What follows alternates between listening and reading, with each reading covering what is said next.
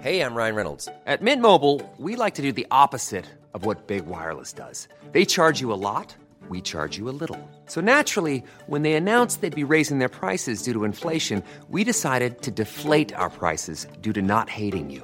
That's right. We're cutting the price of Mint Unlimited from $30 a month to just $15 a month. Give it a try at mintmobile.com slash switch. $45 upfront for three months plus taxes and fees. Promo rate for new customers for limited time. Unlimited more than 40 gigabytes per month. Slows. Full terms at mintmobile.com. There's never been a faster or easier way to start your weight loss journey than with PlushCare.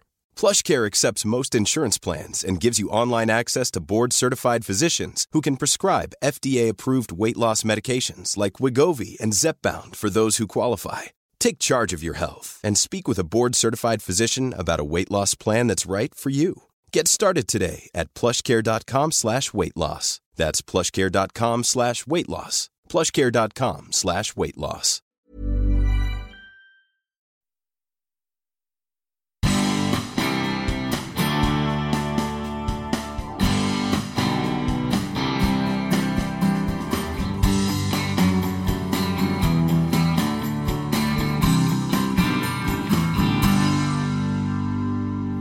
Och det här är någonting som många inte fattar. Det är att istället för att sitta och gnälla över rättigheter så ska man ta tag i sina skyldigheter. Uh, hur, många, hur många promille i det här land, i det här, på den här planeten har, har det så bra som vi har det i Sverige? Ja men ser du vad sårbart samhället är? Uh, digitalisering och teknik och så vidare. Och eh, jag kan säga så här, den enda anledningen till att vi klarade oss på Coop är ju för att vi hade den senaste tekniken. Och det är ju där de flesta fallerar. Eh, de fallerar ju för att de sitter med sex år gammal teknik. Och sex år gammal teknik i teknikbranschen är ju som en 40 år gammal bil. Alltså det, det säger sig självt att du inte kan köra in med en gammal Volvo Amazon i en, i en pelare och, och överleva. Eh, och sen gnäller man på bilen. Kolla vad farligt det är med bilar. Ja men kör in en sprillans ny XC90 i en pelare så får du se vad som händer. Det blir ju knappt någon skråma på den. Ja, nej men eh, det- så, så det är det är därför jag säger att jag är realistisk också. Eh, så som vi beter oss så skulle jag vara förvånad om, om mänskligheten finns kvar om hundra år. Eh, vi kommer antingen leva en utopi eller så kommer vi ha förintat oss själva. Förra gången Ahmed Mohammed gästade podden i början av 2019 berättade han om sin resa upp till toppen av näringslivet. Han levererade också ett antal framtidsspaningar om hur AI kommer att förändra samhället. Men vad har egentligen hänt sedan vi såg sist? Ja, enligt honom så har de senaste åren förflyttat oss lika mycket som de 20 åren före dess. Men hänger beslutsfattarna med egentligen? Vidhåller han fortfarande att el är gratis om tio år? Och eh, kommer Ericsson och Telia försvinna från börsen? Vi ägnar naturligtvis en hel del åt utvecklingen inom handeln eftersom Amer tillbringat de senaste tre åren på Coop.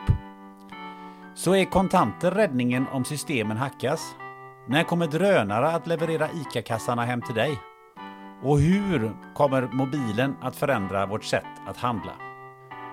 Men vi pratar också en hel del om skolan. Hos Amer får eleven som googlat fram svaret högsta betyg.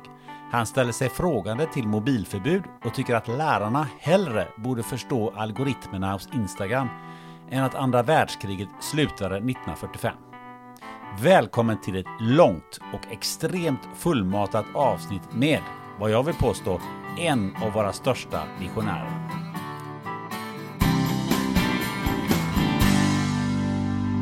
Amr Mohammed, eh, välkommen åter till eh, podden Spännande möten. Tack, tack. Kul att vara tillbaks. Ja visst är det, det är fyra år sedan nu. Har det gått så lång tid? Ja. Shit vad tiden går fort. Ja. Ja, Avsnitt 11. ja jag var en pionjär alltså. Ja det var det verkligen. Eh, Då satt vi på hotell Billingehus Ja. en bra stund. Mm, det kommer jag ihåg. utkastade av städerskan. Ja, det minns jag. Det var några, mellandagarna var det, de hade inte så mycket att göra där. Ehm, nu sitter vi hemma hos dig. Det gör vi. Eh, fantastiskt. Jag har fått eh, platsen med utsikt för eh, du skiter i utsikten. har du sagt. Ja, det är inte någonting jag bryr mig om särskilt mycket. Du tittar bara på en skärm. På skärm, ja, exakt. Du, du var ju fyra i World of Warcraft en gång Mm, i tiden. Fyra i världen. Vad, vilken plats har du nu? Ja, det vet inte fan om jag ens kan installera spelet. Spelar du inte? Jag spelar en massa spel. Jag spelar League of Legends väldigt mycket. Det är något liknande spel, fem mot fem. Och man märker att man börjar bli gammal för reflexen på de här kidsen, det, det är inget jag kan hänga med på. Det är så? Ja. kan man bli för gammal för... Uh... Ja, det verkar så i alla fall. Uh, ibland sitter man där framför skärmen och bara, vad fan hände? Och helt plötsligt dog man. um, jag har följt dig en del på LinkedIn och jag såg mm. något eh, LinkedIn-inlägg som ju um, eh, bröt av mot det du brukar skriva. För du brukar ju skriva mycket om AI och företag ja. och så vidare. Ja. Eh, och det var du en basketboll och så stod det så här I call this one från förorten till finrummen. Ja, just vad, det. Vad, vad var det för ett eh, inslag? Det Tänkte var ju eh, min, min bakgrund i förorten. Eh, jag, jag föreläser ju väldigt mycket, speciellt för ungdomar och kids och sånt där. Eh, och, och då den reaktion som är vanligast det är ju att de förstår ju inte hur någon som heter Mohammed eh, kan vara så högt uppsatt i, i näringslivet. Eh, och det tycker de är inspirerande och de undrar hur jag gjorde och sånt där. Um, och då hittade jag, kom ihåg den bilden, vi hade ett fotoshoot uh, eh, när jag började på Coop. Så jag tyckte den var uh, snygg, uh, så jag tog med den. Um, vad är det du säger till dem när de frågar hur fasen kan, du, kan man komma dit? Man måste, det, det, man måste, man måste acceptera att det är svårare. Eh, har man eh, en utländsk bakgrund så är det svårare, det är bara att acceptera. Man måste vara tio gånger bättre eh, än alla andra. Så är det bara. Men var du det egentligen? Inte bättre, men jag var tio gånger mer nyfiken. Och min nyfikenhet ledde oftast till att jag är tio gånger mer påläst. Eh, men jag är inte tio gånger smartare. Eh, tvärtom så skulle jag nog säga i de flesta fall så är jag nog dummare än de flesta. Eh, men jag är extremt nyfiken och jag spenderar säkert tre timmar om dagen på att läsa. Läsa böcker och läsa artiklar, bloggar, patentansökningar från Apple. Vad som helst. Senaste researchen som militären gör läste jag om igår. Allt. Sjunker det in hos eh, de du, ungdomarna eller vad, vad tycker du? Ja men eh, jag tror det, det känns som det. För ibland är det ju så här. Eh, jag brukar för jag var ju också i deras eh, sits en gång och då säger jag till dem att jag var inte en sån som hängde klockan ett på torget till exempel. Eh, så vissa saker får man ju ta ansvar för och inte bara skylla på andra. Sen förstår jag ju att vissa har det svårare Eh, men min bakgrund är ju lika illa som deras. Mina föräldrar hade det inte bra när jag var liten. Eh, eh, de var ju förtidspensionärer båda två. Inkomster som idag skulle ses som ett skämt. Men man måste ta eget ansvar också. Och så det man måste förstå också, speciellt när man lever i Sverige. Och det här är någonting som många inte fattar. Det är att istället för att sitta och gnälla över rättigheter så ska man ta tag i sina skyldigheter. Uh, hur, många, hur många promille i det här land, i det här, på den här planeten har, har det så bra som vi har det i Sverige? Gratis sjukvård, gratis utbildning. Vill du läsa någonting? Varsågod, ta pengar. Det, det finns inte, det är ju fantasimiljöer. Så det är din skyldighet att göra någonting av det här. Eh, det är lätt att sitta och gråta över rättigheter. Men det är en skyldighet att ge tillbaka till den här planeten. Um, och det måste man också, man får inte glömma bort skyldigheterna. Nej, det är ju det är viktigt. En del entreprenörer som jag har pratat med, de säger ju att eh, miljön för entreprenörer är något av världens bästa här i, ja, det är Sverige. Det. Ja, det är det ju definitivt. Jag menar med BankID så kan du sätta upp ett bolag och, och komma igång med eh, eh din affär på några dagar. Eh, det, det går inte att göra någon annanstans i den här världen. Eh, och har du en bra idé och du är driven och passionerad. Du har ju tillgång till massa program där du får gratis infrastruktur från Microsoft till exempel eller Amazon, deras moln. Jag menar, det går att komma hur långt som helst. Eh, så det ska man ta tillvara på. Det är en skyldighet att använda sig av det här. För en del nämner ju också skattesystemet i Sverige som ja. någonting positivt och, och det sociala skyddsnätet. För att går det åt helvete om du gör, ja. skapar ett bolag så har du, hamnar inte på gatan. Nej, nej precis. Du hamnar inte på gatan och, och det är också någonting man måste ta tillvara på. Um, jag menar, i vissa länder, eh, tittar man på USA till exempel, där räcker det med till exempel att du får en sjukdom eller insulin så hamnar du på gatan. Men man måste förstå hur resten av världen har det innan man börjar eh, gnälla alldeles för mycket. Och så säger jag inte att allting är perfekt. Det finns ju stora problem såklart. Men våra lägsta nivå är jävligt hög skulle jag säga. Ja, det är ju ganska intressant att, påpeka det nu när det är valtider. När vi ja, spelar in ja, det här. Alltså ja. att, att eh, man gärna visar en bild, åtminstone vissa politiker, mm. att eh, allting är fullständigt åt skogen och mm, Sverige håller mm. på att gå rätt ner i ett djupt svart hål. Mm, mm. ja, men det där är ju retorik som funkar eh, på människor. Eh, för de flesta är ju inte pålästa. Eh, det är lite sorgligt att säga, men så är det ju. De flesta scrollar i sin Facebook eller läser en artikel på Aftonbladet och så är det deras åsikt. Eh, och, och, och, så det går lätt enkelt att, att få folk att... Det är bara att titta på de här budskapen som finns, eh, som är planscherade överallt nu på gatan. Det är ju budskap som om man tänker efter lite är ju hur dumma som helst. Ja, vi tycker folk, män som slår ska straffas. Vem ja, tycker inte det? Ja, vad ska man säga till det liksom? Ja, det, det, tycker jag definitivt. Eh, det är väl ingen som har sagt att de inte ska göra det. Men, men sånt säljer ju. Eh, och, och den typen av retorik gör ju att folk känner att de inte behöver läsa på. Eh, utan ja, men de verkar vettiga. De säger ju någonting som är helt självklart. Det här var ju lite ett nedslag i, slag i din eh, eh, bakgrund. Och vill man ha hela bakgrundsstoryn så kan man faktiskt eh, ratta in eh, avsnitt 11. Så får ja, man ju ja, en, en ganska bra redogörelse som vi hade då. Mm. Ehm, eh, så att i det här avsnittet så ska vi ju göra en massa nedslag i hur det ser ut idag och inte, inte minst titta in i framtiden. Mm, mm. Men också titta lite grann på vad du har gjort på de senaste mm fyra åren och vad som hänt inom AI-världen mm. eh, naturligtvis. Mm. Um, och så kommer vi att relatera lite till dina visioner som du hade för fyra år sedan och dina förutsägelser. Så får vi se lite grann hur vi tycker oh, att shit, det stämmer. Läskigt. det är lite läskigt, men det är ganska roligt också. Um, sist vi snackades vid så eh, hade du ju eh, nästan precis avslutat din eh, anställning på Stena Line. Ja.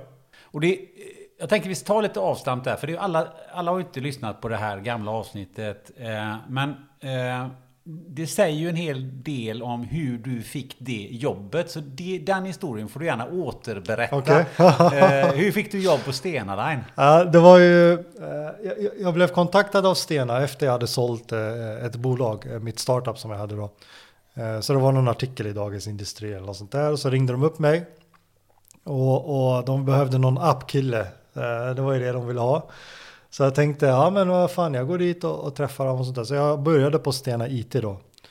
Eh, och sen eh, varje år så har de så här för Stena-sfären, alltså alla deras bolag. Fast vänta lite nu, du, du, eh, jag, vad jag minns så sa du att det, du tyckte det kändes som att du skulle börja på Skatteverket när de frågade dig om du skulle börja på Stena Line. Aha, ja, ja, vad jag tyckte då om det, var ju, det hade inget specifikt att göra med Stena egentligen. Det var alla bolag för mig var som Skatteverket. Eh, för att jag kommer ju från startup-världen, jag hade aldrig haft ett riktigt jobb. Eh, så för mig var det mer så här, fan ska jag börja där? Det är som att börja på Skatteverket.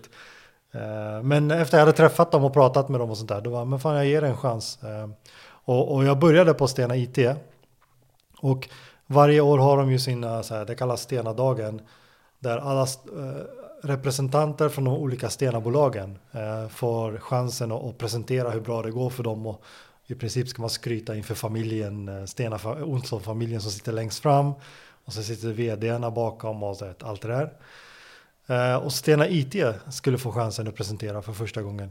Eh, och då visste de att eh, jag var lite de hade sett mig någon, föreläsa någonstans och presentera någonstans på någon eh, konferens och de vet att jag är ganska passionerad på scen. Så de tänkte, ja men du får köra din grej. Och, och, redan då, det här var ju, man måste komma ihåg, det här var 2014 eller något sånt där, 15 kanske. Eh, redan då så eh, var ju big data det stora buzzwordet eh, i industrin. Eh, men eftersom jag, jag gillar att läsa på och sånt där så tittar jag alltid på vad det är som är nästa grej. Eh, och då förstod jag ju att eh, big data kommer vara absolut nödvändigt eh, för nästa kapitel som är AI. Eh, och då var det ingen som pratade om AI på den tiden. Så jag ville presentera så här att vi skulle göra värsta grejen, vi skulle samla ihop data, sen skulle vi göra ett eget AI och allt sånt där. Och jag tog fram en egen film som jag finansierar själv och allt sånt där.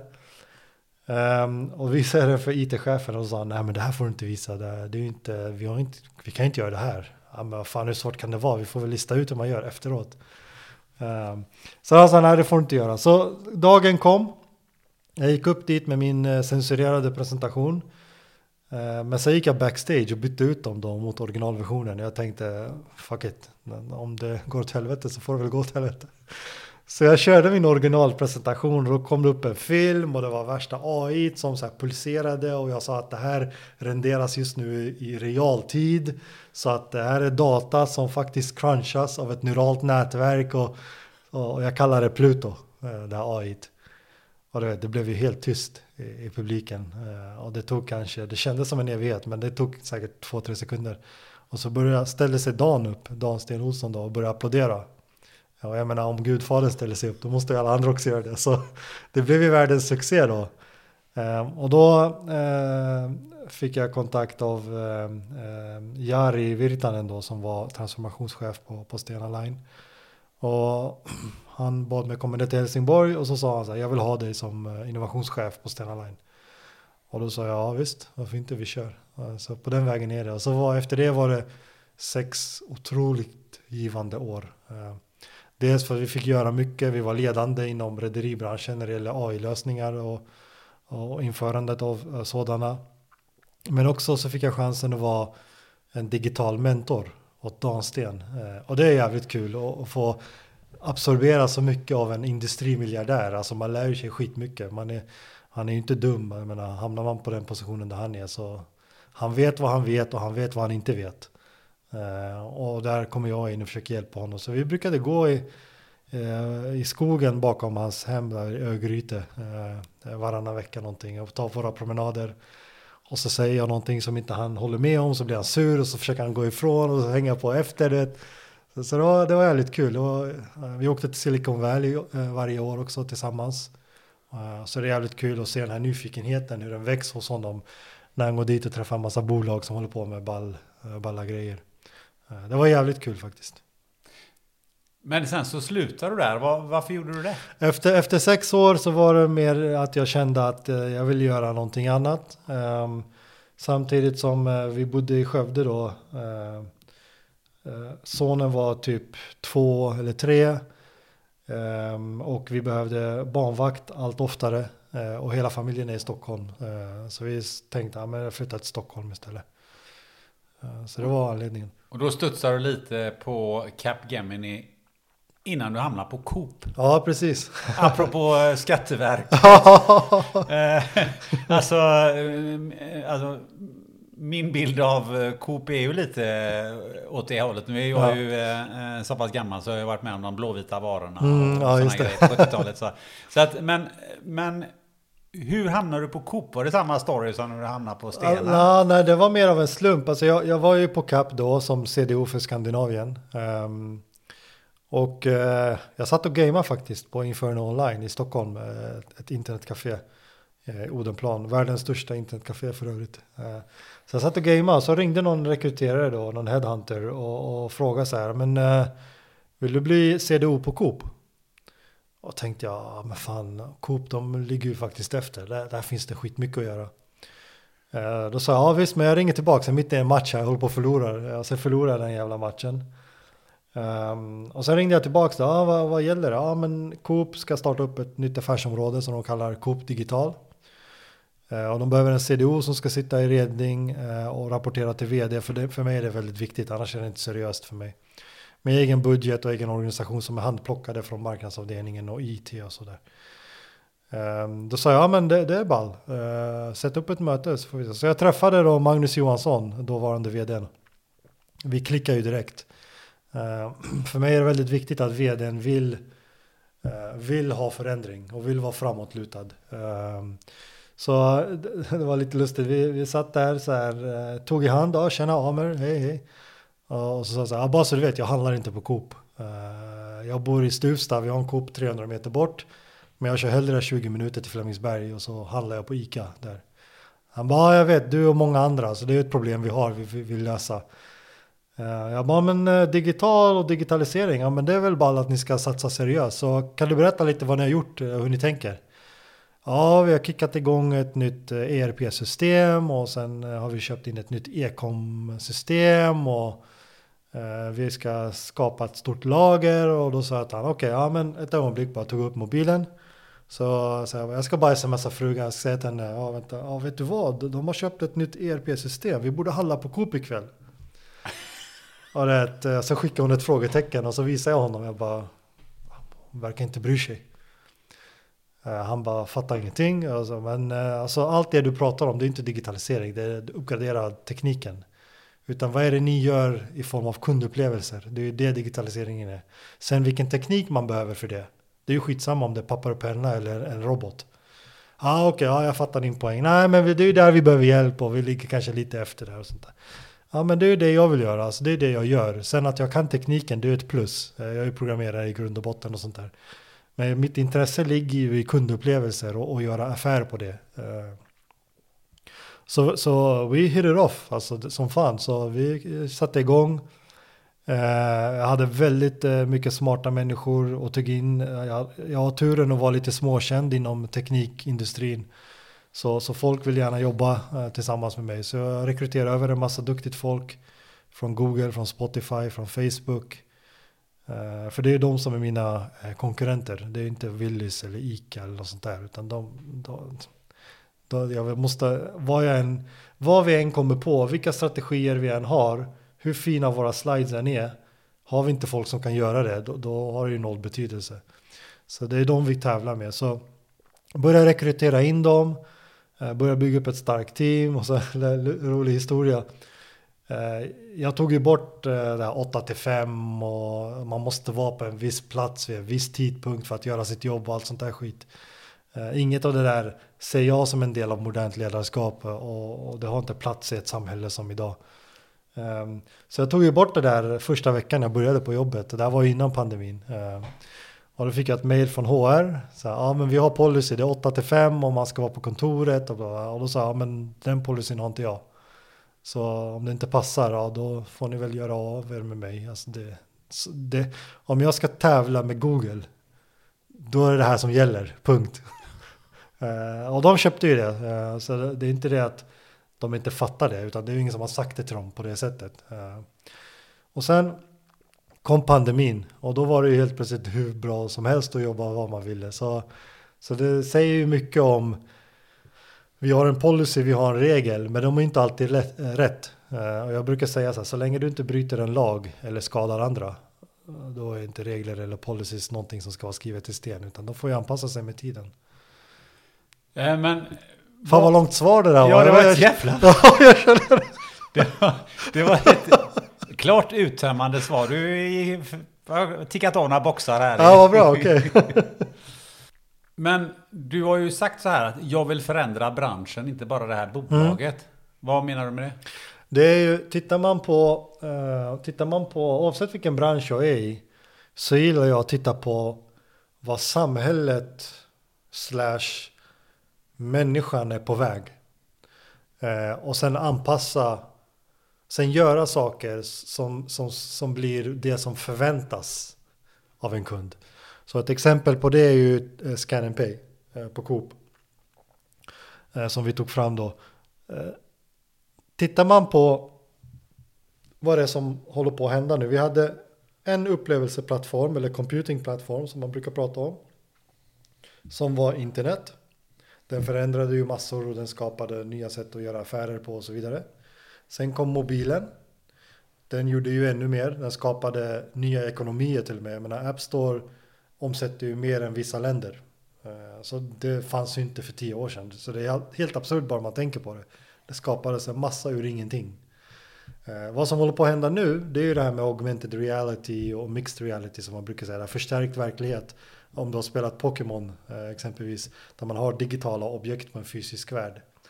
Så jag tror nästa nivå av affär slash beteenden är inte att vi gör hemsidorna ännu vackrare, utan det är att vi förstärker en fysisk plats digitalt.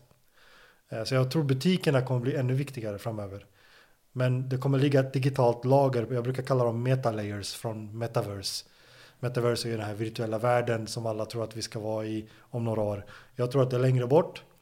Och jag tror att det ska mycket till för att Gunilla 67 ska ta på sig Google-glasögon och gå runt i vardagsrummet och slå i möbler och försöka handla mjölk. Jag, jag tror det är lite långt bort. Däremot tror jag, nu när Apple är på väg att släppa glasögon med förstärkt verklighet, det vill säga att du kan bara titta på någonting och så får du upp information om det objektet. Via, det kan du göra via mobilen idag. Det kommer flytta in i glasögonen om bara 3-4 år. Eh, och går du in i till exempel en dagligvarubutik, tittar du på en hylla, då ska du direkt blockeras från sånt som du är allergisk mot och förstärkas sånt som är bra för dig. Och eftersom det är kopplat till din mobil så är det kopplat till din hälsodata också. Och så vidare och så vidare och så vidare. Så när vi tog fram Scan and Pay, visst det är väl ball att skippa kön och betala i mobilen. Det är ju ett, ett stort incitament bara det. Men det var inte huvudsyftet. Huvudsyftet var att vi trodde, eller vi tror på en, eh, på en värld där vi kommer in i den här nästa computingplattformen, augmented reality eller förstärkt verklighet. Och vi vill ha ett naturligt kärl där vi kan förmedla den här upplevelsen. Och då är mobilen ganska naturlig. Eh, eftersom du har Scan and Pay och Scan and Pay är ju ingenting annat än en kamera som är på hela tiden. Så när du tittar runt i butiken då ska du kunna se saker som inte finns på riktigt men syns bara för dig. Eh, Så jag brukade på skämt brukar jag säga, men det är egentligen inte så jävla skämtsamt. Men jag brukade säga när vi hade ledningsmöten. Vi ska gå från dagens 850 butiker till eh, morgondagens 3,5 miljon digitala butiker. Eh, för att det du ser, om vi båda har scan and pay på och går omkring i en butik. När du tittar genom din kamera så kommer du se tredjepartsprodukter där i butiken som inte jag kan se, för de är anpassade för dig. Om, du, om, om din hälsodata säger att du har snittat 12 000 steg de senaste tre veckorna och sen din varukorg innehåller havregryn och eh, ägg, då kan man ju förutsätta att du försöker leva lite hälsosamt. Då kanske du får se ett par Nike-skor i, din digitala, i ditt digitala lager. Medan jag, en fet jävel som vill ha chips och, och spela dataspel, Eh, får se någonting helt annat. Ehm, och, och, och dit är vi på väg. Och jag vill vara, när jag går in någonstans, då vill jag vara den som leder den förändringen. Eh, inte bara för Coop, utan i, i det här fallet för hela den branschen eh, i så fall. Det är ju himla intressant, men du sa också så här att inom till tre, inom tre till fem år så har alla kasser försvunnit ur butikerna. Mm. Varför tror du det? Det finns ingen anledning att ha dem där längre. Alltså, du kan ju göra allt i mobilen idag. Det är ju Scan and Pay ett bevis på. Ehm, Self-service-kassor, ja det är väl ett mellansteg just nu för att folk vill ha någonstans någonting att ta på. Men så fort incitamentet har blivit tillräckligt starkt när man har allergikoll, när man har lagerkoll, eh, dietkoll och så vidare i mobilen via Scan Pay. Du, redan nu så kan du ju du kan ju ställa in i Scan Pay, typ visa mig om det innehåller nötter eh, och sådana saker. Och det används mycket av, av, av äldre faktiskt, för de har inte, de har inte möjligheten alltid att, läsa näringsinnehållet. Så de ställer bara in i Scan Pay då att eh, varna mig om det innehåller nötter eller laktos. Eh, och så scannar man. Så alla de här grejerna kommer göra att det till slut, det finns ingen anledning att stå i en kassa. Eh, absolut inte. Hade det varit upp till mig, eh, om jag fortfarande hade varit på Coop, hade, hade det varit helt upp till mig, då hade jag bara tagit bort alla kassor. För du sa detta 2020. Ja, vad är det nu, 22? Ja, så att nästa år så ska ryka kassorna på Coop då? ja, inte på Coop, nu är inte jag kvar där längre. Men eh, jag tror att eh, vi kommer se, jag tror redan nu, jag tror det var i år eller förra året som nu eh, självscanning och self-service är den klara majoriteten av betalmedel i, i en butik. Oavsett eh, vilket, om det är Ica eller Coop eller, utan det är majoriteten idag. Eh, och jag tror att, och det har tagit sju år att komma hit, om inte jag är helt fel. Och jag tror att de kommande två åren kommer motsvara de här sju som har eh, passerat. Kommer utmana dig om en stund om det. Ja, vi Eh, får har några tankar om det. Ja. Men eh, eh, du sa också liksom här, förbered redan på eh, framtidens färdiga inköpslistor och typ eh, höstmys eller Ja. tjejkväll eller vad, Ja. det, vad det nu är för någonting då va. Men ehm, om jag går in på en ICA-butik idag så ser jag ju att eh, eh, bredden på eh, sortimentet Mm. eh, minskar ju. Mm. Eh, därför att ICA inför sina egna varor eh, Ja. trycker ut de andra varorna. Mm. Det här är ju också ett sätt att, att, att skapa filterbubblor, eh, vill jag hävda då, i, Mm. i butiker. Alltså det vill säga att, eh, att det blir en likriktning. Jag menar, eh, ska du ha höstmys så får du, så får du det här. Mm, Och så, mm. och så ehm, min fråga är ju liksom att eh, eh, man går ju mot ett smalare eh, sortiment här igenom och också genom att smalna av vad, vad folk handlar för någonting. Mm. Eh, hur kommer det gå med valfriheten här? Det är en bra fråga, men jag kan säga så här, om man tittar rent datamässigt. Så eh, när vi införde, eh, en av, en av eh, sakerna vi införde på Coop, då var ju AI-styrda sortiment. Eh, och tittar man på eh, vad datat säger, så är det lika effektivt att ha färre alternativ som att ha många fler. Eh, det, det gav ingen eh, påverkan i vare sig försäljning eller kundomdöme eller något sånt. Men är det inte där lite grann att eh, det är också kunderna får vad de får? Alltså det blir lite, Mm. lite samma sak som du var inne på de här valaffischerna. Ja, Alltså ja. man, man tänker till så mycket. Eh, jag som kan tycka att ja, men, jag vill ha den här produkten av det här Mm. varumärket. Och skulle, vissa produkter skulle bli förbannade om, om man tog bort eh, från ICA. Och man börjar ju närma sig den Mm. gränsen. Ehm, och likaså från leverantörernas sida. Det blir färre och färre leverantörer. Mm, mm. Sjö- Jag tänker på maktbalansen i leverantörslädet och så vidare. Mm. Vi ser redan nu att eh, man lätt höjer gärna lite mer om för att det råkar vara inflation och sådär. Vad, vad har du för tankar kring det? Just det som oroar mig mest är ju inte den, den biten. Om jag, om jag ska vara helt ärlig så tycker jag att vi är ändå bortskämda i det här landet. Så färre alternativ är nog mer eh, bättre för planeten. Men vad, som, vad jag tycker är läskigast, det är ju det här med att när det gäller informationsflöden och sånt, där vi bara ser det som vi brukar vilja se. Eh, det är ju i så fall ännu värre, eh, skulle jag säga. Tittar du, jag kan ta mig själv som exempel, jag, har inte Facebook längre, men tittar jag på min mammas Facebook till exempel, det är ju bara massa um, imamer som predikar och, och sånt där skit och hittar på saker om covid och det. Och tittar man på en, eh, vet, en amerikansk Texasbos eh, Facebook-feed, det är ju bara massa eh, Fox News och så. Folk ser ju bara det de vill se och ingenting annat, vilket gör att det blir deras sanning. Eh, Det tycker jag är ännu farligare än att vi ska ha sju pastasorter istället för elva. Det tycker inte jag är så jävla blodigt. Om jag ska vara ärlig. Ja, men det, det, det har, vi har ju redan ett eh, oligopolförhållande på eh, vår eh, dagligvaruhandel, marknaden i Sverige. Mm. Eh, det här förstärker ju det oligopolet till exempel Mm. ytterligare. Särskilt om man då går ett steg bakåt och, och har ICAs egna varor. Mm. Låter ju himla käckt men eh, Mm. det är ju ett steg åt, åt en ännu större enkelriktning. Mm. Då skulle man, då tycker jag att det är i så fall det vi, jag, jag beskrev nyss, det här scenariot med att man har ett digitalt lager. Det skulle i så fall lösa det problemet.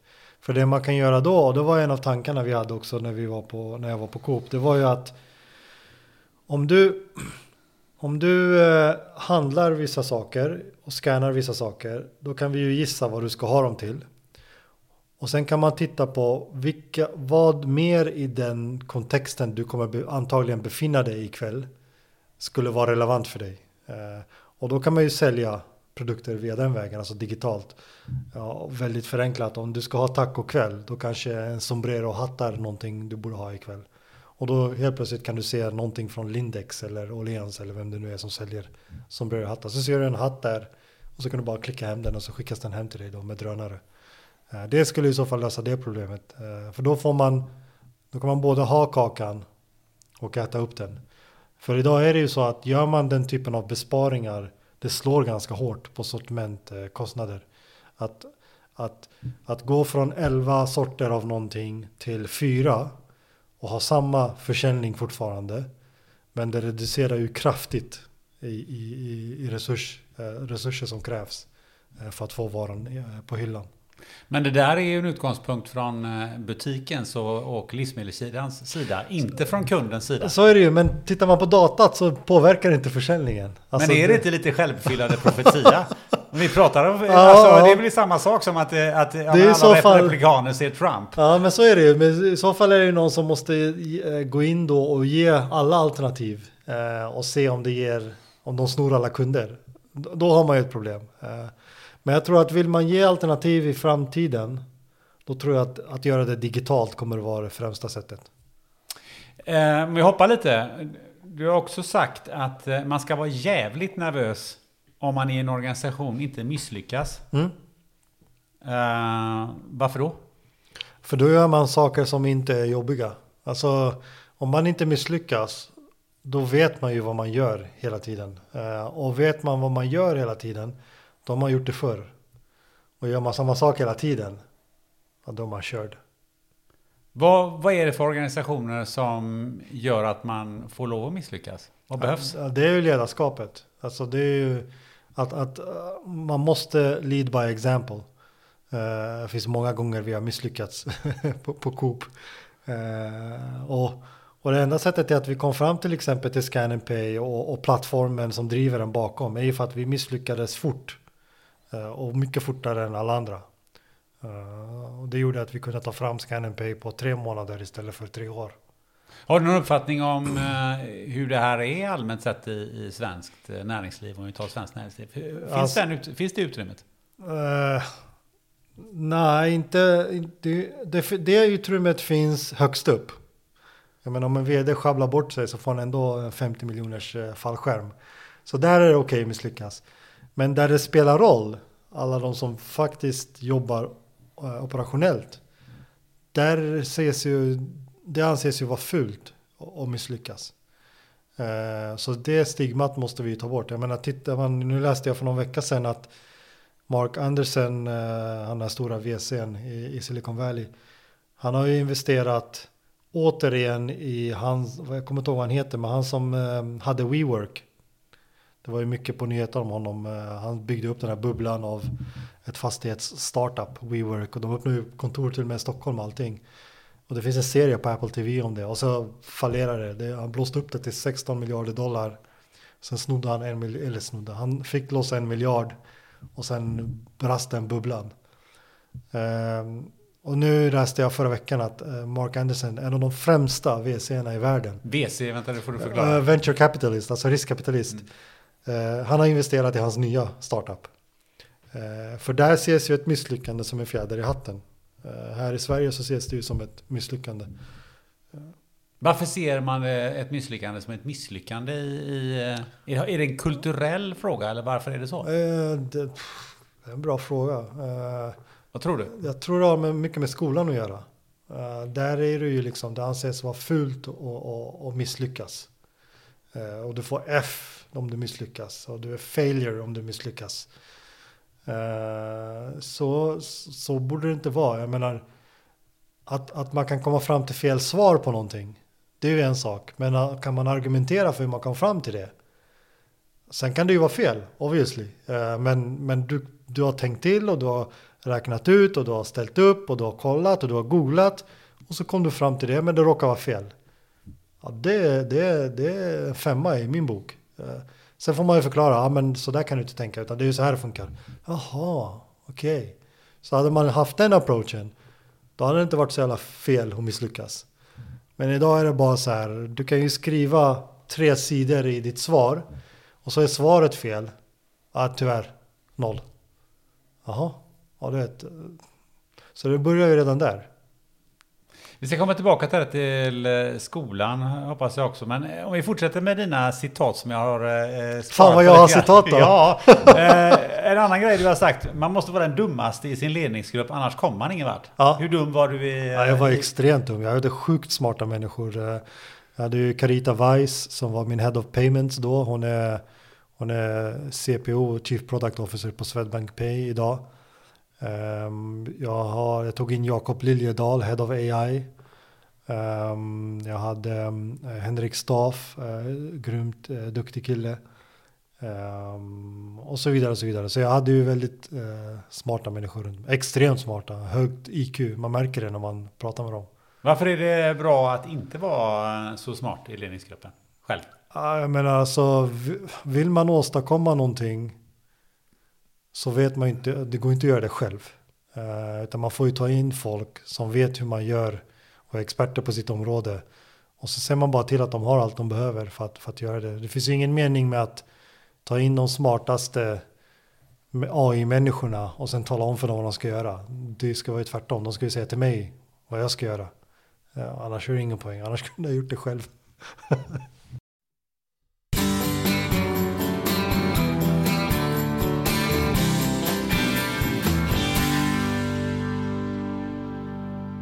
Den här podden sponsras av Life Genomics, ett kliniskt laboratorium i Göteborg som bland annat erbjuder covid-tester.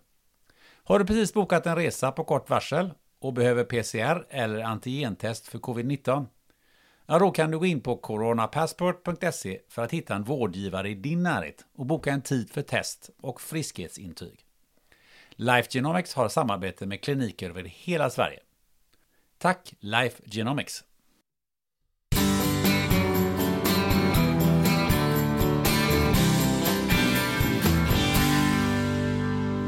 Om vi tar det sista citatet då. Antingen blir vi bäst i världen eller så får jag sparken. Ja, sparken fick jag inte men... Ja men du slutade i alla fall. Ja men jag slutade. Ehm, men hur gick det där till? Var, var hamnade vi då? Det, det, var, det här var ju efter tre år då. Um, så en av anledningarna till att jag slutade var att min förra chef slutade, eh, Magnus Johansson. Och, och, det är inget, det är inte så att det var något fel med den nya vdn Marie Nygren och sånt där. Hon är ju hur bra som helst och sånt. Men det är bara det att det jag gör påverkar oftast en hel organisation. Eh, och jag och vd måste se samma sak. Eh, och vilja ha lika explosiv förändringstakt. Eh, och när det kom in ny ledning, även om man ville ha förändring och sådär, men man vill inte alltid ha den i den takten som vi hade då. Och man vill inte nödvändigtvis gå in på outforskad mark alltid, utan man ville kanske att någon annan ska göra det först och så följer man efter när det är beprövat. Och det är inte riktigt, det passar inte min personlighet. Uh, och då valde jag att, ja men då finns det nog bättre ledare uh, än mig för just den typen av ledarskap. Så nu blir det inte Coop bäst i världen? Ja, det hoppas jag att de blir. Uh, förutsättningarna finns ju där. Okej, okay, men vi lämnar Coop lite grann mm. och tar, lyfter oss lite till. Eh, för jag tänker vi forskar lite kring dagligvaruhandeln. Ja. Eh, alltså vad, om du ser framåt, alltså hur... Du var ju ute på hur, att modernisera dagligvaruhandeln. Hur, eh, hur kommer man att göra det och hur eh, viktigt kommer AI att vara i, i den moderniseringen? Jag tror att eh, det kommer vara helt avgörande med, med eh, AI, både inom upplevelserna men även systemen och, och, och säkerheten eh, som, som driver de här systemen. Jag kan ju ta ett exempel, vi skulle lämna Coop men alla vet ju om den här IT-attacken. Just det, den glömde vi. Ja, som, som skedde för ett år sedan. Och jag har nog inte berättat hur vi löste det, men det, när vi tog fram Scan and Pay Eh, så byggde vi enligt en princip som var ganska ny då, eh, som heter Unified Commerce Platform. Så traditionellt sett när man eh, har sådana saker som Point of Sale, POS, varukorg, betalning, betalningsgateway och så vidare, så har man ett sätt för butik och så har man ett sätt av sådana tjänster för digitala kanaler, online och appar och sånt där. Ehm, vad vi, ville, eh, vad vi gjorde med, med Scan Pay-plattformen, det var att vi tänkte att vi ska bygga en helt ny sån här Unified Commerce-plattform med en helt ny POS som är helt virtuell och molnbaserad. Med, med en varukorg som bara finns en gång. Eh, med en betalningsgateway som används både i butik och online. Um, och så byggde vi det och så använde vi det för Scan Pay. Och så eh, såg vi att det funkar väldigt bra så bestämde vi oss för att stycka upp eh, sajten, ko.se i flera delar och så tog vi bort det som var posen på sajten. Vi tog bort posen är point of sale. Vi tog bort eh, payment gatewayn som användes då, det var Klarna tror jag. Vi tog bort varukorgen som användes i det här uh, eh, SAP Hybris tror jag vi hade då. Och så kopplade vi upp det mot de som vi hade byggt för, för Scan Pay. Så nu hade vi en varukorg. Så om du scannar någonting i Scan Pay, går du in online sen och kollar, då finns den i din varukorg där. Så det är samma varukorg. Um, alltså samma varukorg oavsett om du befinner dig i butiken eller om du exakt, befinner dig i den digitala butiken? Ja. Sen äh, hände it-attacken. Äh, och det som hände var att äh, det var kassorna i butik som blev attackerade via en tredje part. Eh, och eh, den natten insåg vi att det var någon form av attack och då eh, det här gänget, betalgänget som leddes av Carita eh, ringde mig och sa vi har en idé, vi kan koppla om kassorna till, till Scan Pay. Och, och Scan Pay funkar som så att vad den gör det är att den skapar en virtuell pos för varje butik. För posen innehåller saker som rabatter, eh, priser på produkter och sånt där. Och de är olika från butik till butik. Eh, så det är det som eh, gör att det kan ta lite tid att rulla ut, skapa en sån här virtuell pos. Så vi hade haft Scan Pay igång i två år. Eh, vi hade rullat ut ungefär 200 butiker. Eh, när den här attacken hände, då var det 650 butiker som vi behövde lägga upp. Och vi ville göra det så fort som möjligt. Och då sa, det var någon i Caritas gäng som kom på ett fulhack. De sa, vi skapar en stor virtuell pos. Som är baserad på det här fallet i Bromma-butiken i Stockholm. Och så får alla koppla upp sig där. Eh, och så blir det såklart fel i priser och sånt, men man kan fortfarande sälja saker. Och så skapar vi de här enskilda posen efter det, eh, så fort vi kan. Eh, så det var det vi gjorde. Vi skapade en stor virtuell butik som alla butiker i Sverige kopplade upp sig mot och så kunde folk använda ScanPay i, i alla butiker eh, i landet. Och så började vi då med arbetet att rulla ut enskilda pos till de, först de stora butikerna och sen de mindre. Ehm, så på två veckor var vi färdiga, så rullade vi ut det där. Men eh, hur lång tid tog det efter att ni eh, fick stänga ner eh, butikerna? För de var ju stängda en liten De var stängda i ungefär 24 timmar tror jag. Och så fick vi upp den här Scan Pay-hacket då. Vad hade hänt om ni inte haft den här? Oj, oj, ja, där, där kan jag bara spekulera. Men de hade ju låst våra system och de ville ha ett lösenord, att vi skulle betala 50 miljoner kronor tror jag, eller vad det var för att få lösenordet. Så, eh, och som tur var så hade vi en backup eh, som inte var infekterad. Eh, och det tog ju två månader att fullt återställa allting. Eh, så vi hade säkert legat nere i flera veckor eh, innan sakta men säkert vissa hade kommit upp och så vidare. Eh, så det, det vill jag inte ens tänka på, det hade varit brutalt. Men hur, hur ser det ut eh, om man tittar just när det gäller IT-säkerhet, om vi nu är inne på den, eh, mm. den diskussionen. Eh, ni hade ett toppmodernt eh, system som ni kunde driva igång, men, mm. men hur många är det som sitter med det då? Nej, det är inte så himla många och det, och det är det här som är grejen också. Det, jag, vet, jag satt ju många så här, jag satt i en del paneldebatter och sånt där efteråt och hade dialog med människor och, som, som, eh, och ett vanligt argument man brukar höra är ju det här, ja men ser du vad sårbart samhället är, eh, digitalisering och teknik och så vidare. Och eh, jag kan säga så här, den enda anledningen till att vi klarade oss på Coop är ju för att vi hade den senaste tekniken. Och det är ju där de flesta fallerar. De fallerar ju för att de sitter med sex år gammal teknik. Och sex år gammal teknik i teknikbranschen är ju som en 40 år gammal bil. Alltså det, det säger sig självt att du inte kan köra in med en gammal Volvo Amazon i en, i en pelare och, och överleva. Eh, och sen gnäller man på bilen. Kolla vad farligt det är med bilar. Ja men kör in en sprillans ny XC90 i en pelare så får du se vad som händer. Det blir ju knappt någon skråma på den. Eh, så det gäller ju att ha den senaste tekniken. Eh, för de som attackerar dig sitter ju inte med sex år gammal teknik. De använder ju det senaste, eh, speciellt inom AI då.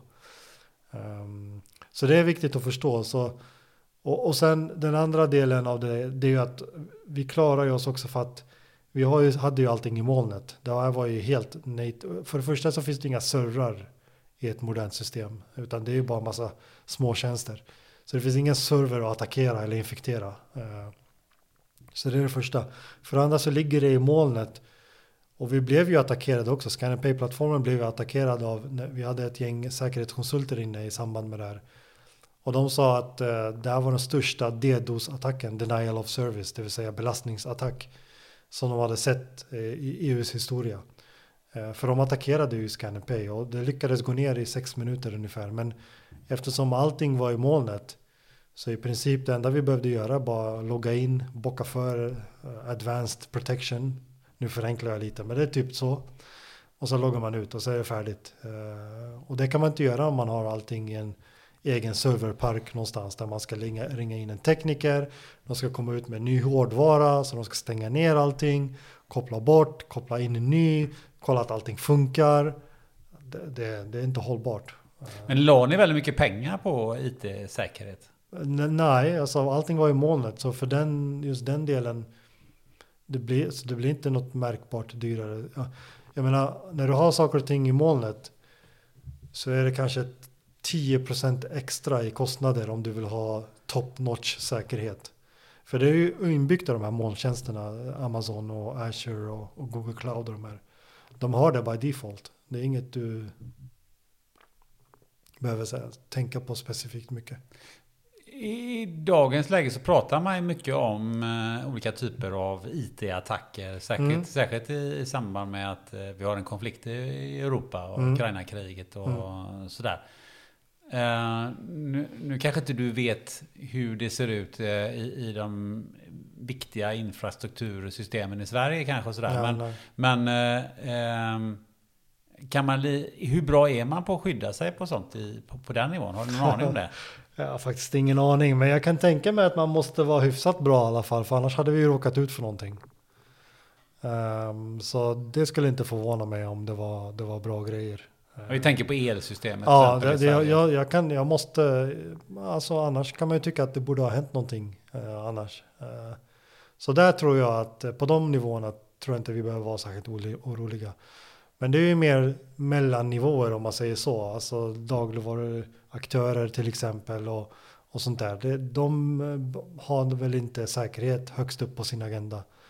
Och ehm, de måste ju se över sitt hus tror jag. Men många säger ju tvärtom. Nu ska man gå tillbaka. Vi borde kunna betala med cash. Ja, tjena. Nej, det där tror jag inte ett dugg på. Och jag tror att eh, det är som att säga att vi ska gå tillbaka till att eh, ställa oss i kön för att betala räkningarna på posten. Eh, det är kanske är lätt att säga, men det är ingen som kommer göra det. Eh, Kommer man inte ha kassor till exempel, om man nu har kassorna Mm, kvar, mm. att som, där man både kan ta betalt eh, digit, eh, digitalt, men om det går ner så kan man betala cash. För jag kan tänka mig att, att eh, om du har, man ska ha cash hemma, säger ju folk. Men Vem är det som säger det då? Ja, det är ju allt från MSB till you name it. Ja, ja. Eh, och jag tänker så här, vad, vad ska jag med cash till om jag går in i butiken och eh, eh, systemet ligger nere? Mm, mm. Jag kan ju fortfarande inte betala, eller? Mm, mm. Jo, man kan betala. Alltså, eh, har man en sån här modern plattform som vi hade på Coop så spelar det ingen roll om det är kontant eller kort eller något sånt där. Så, eh, men vi hade bara, rent praktiskt hade vi ingen möjlighet att ta kontanter. Men det går ju att lösa med att koppla en, en kontantkassa till om man vill. För plattformen i sig bryr sig inte hur, vad det är som kopplas mot den. Men frågar du mig personligen vad jag tycker så ska vi ju jobba ännu snabbare mot att ta bort kontanter helt och hållet. Varför det? Jag ser ingen nytta med att ha dem, speciellt inte i pandemitider. Men om systemet ligger nere? Det är mörkt. Det är, ja, men det är istället, för- om det är mörkt då har vi ett annat problem. Då tror jag att eh, då blir det riots, eller vad heter det, där, upplopp tror jag. Och, och man går in och lotar det man vill ha. Så då tror jag inte det spelar någon roll om du tar cash eller inte. Men, men jag tror att vi ska hellre fokusera på att det inte ska hända. Eh, än att, jag menar, kontanter kommer ju försvinna till slut. Eh, det är ju absurt att tro att de kommer finnas kvar om 50 år. Så istället ska man titta på att eh, alternativet blir mycket säkrare. Nu tänkte jag utmana dig lite grann. Du Ja. pratar att det är varmt för självskanning och, och, Ja. och scan and pay och allt vad, Ja, ja. vad, vad barnet heter. Ja. Eh, alltså, nu går jag utgår från hur det är idag då. Ja. Eh, och jag förstår inte det här med självskanning om jag ska vara ärlig. Alltså för det första, det tar lika lång tid som att jag handlar och går igenom en manuell kassa på, på ICA. Va? Och så måste jag göra någon annans jobb dessutom. Mm. Och jag får inte betalt för det. Eh, dessutom blir jag misstänkliggjord eh, om jag glömmer att scanna något för det blir någon sorts avstämning. Mm. Och dessutom, och nu pratar jag bara om ICA för det är där jag handlar, så verkar Ja. systemet totalt korkat. För att jag handlar ju ibland på Scan and Pay där jag har fem grejer och går igenom en sån här snabbkassa där jag Ja. bara scannar själv. Ja. Och det är ungefär sådär var sjunde gång så blir jag kontrollerad. Och det kan vara att jag har köpt en påse jordnötter till exempel. Ja. Och då blir jag så här, ja men vänta lite nu. Man pratar om AI och digitalisering utav dagligvaruhandeln och ICA har gått ut nu med en, i en podd och sagt att nu ska vi använda AI. Och så tänker jag så här, man, kan inte, man klarar inte av ens att använda vanliga algoritmer. För de kan ju se, jaha, det här är en person som handlar jättemycket på ICA, eh, betalar alltid, har aldrig haft något fel i avstämningen och nu behöver vi stämma av honom för påse jordnötter. Hur hänger det här ihop? Ja, men det är för att man använder inte AI på den nivån som folk tror att man använder. Eh, Att säga att man använder AI är en sak, att faktiskt göra det är något helt annat. Ja, men krävs det så himla...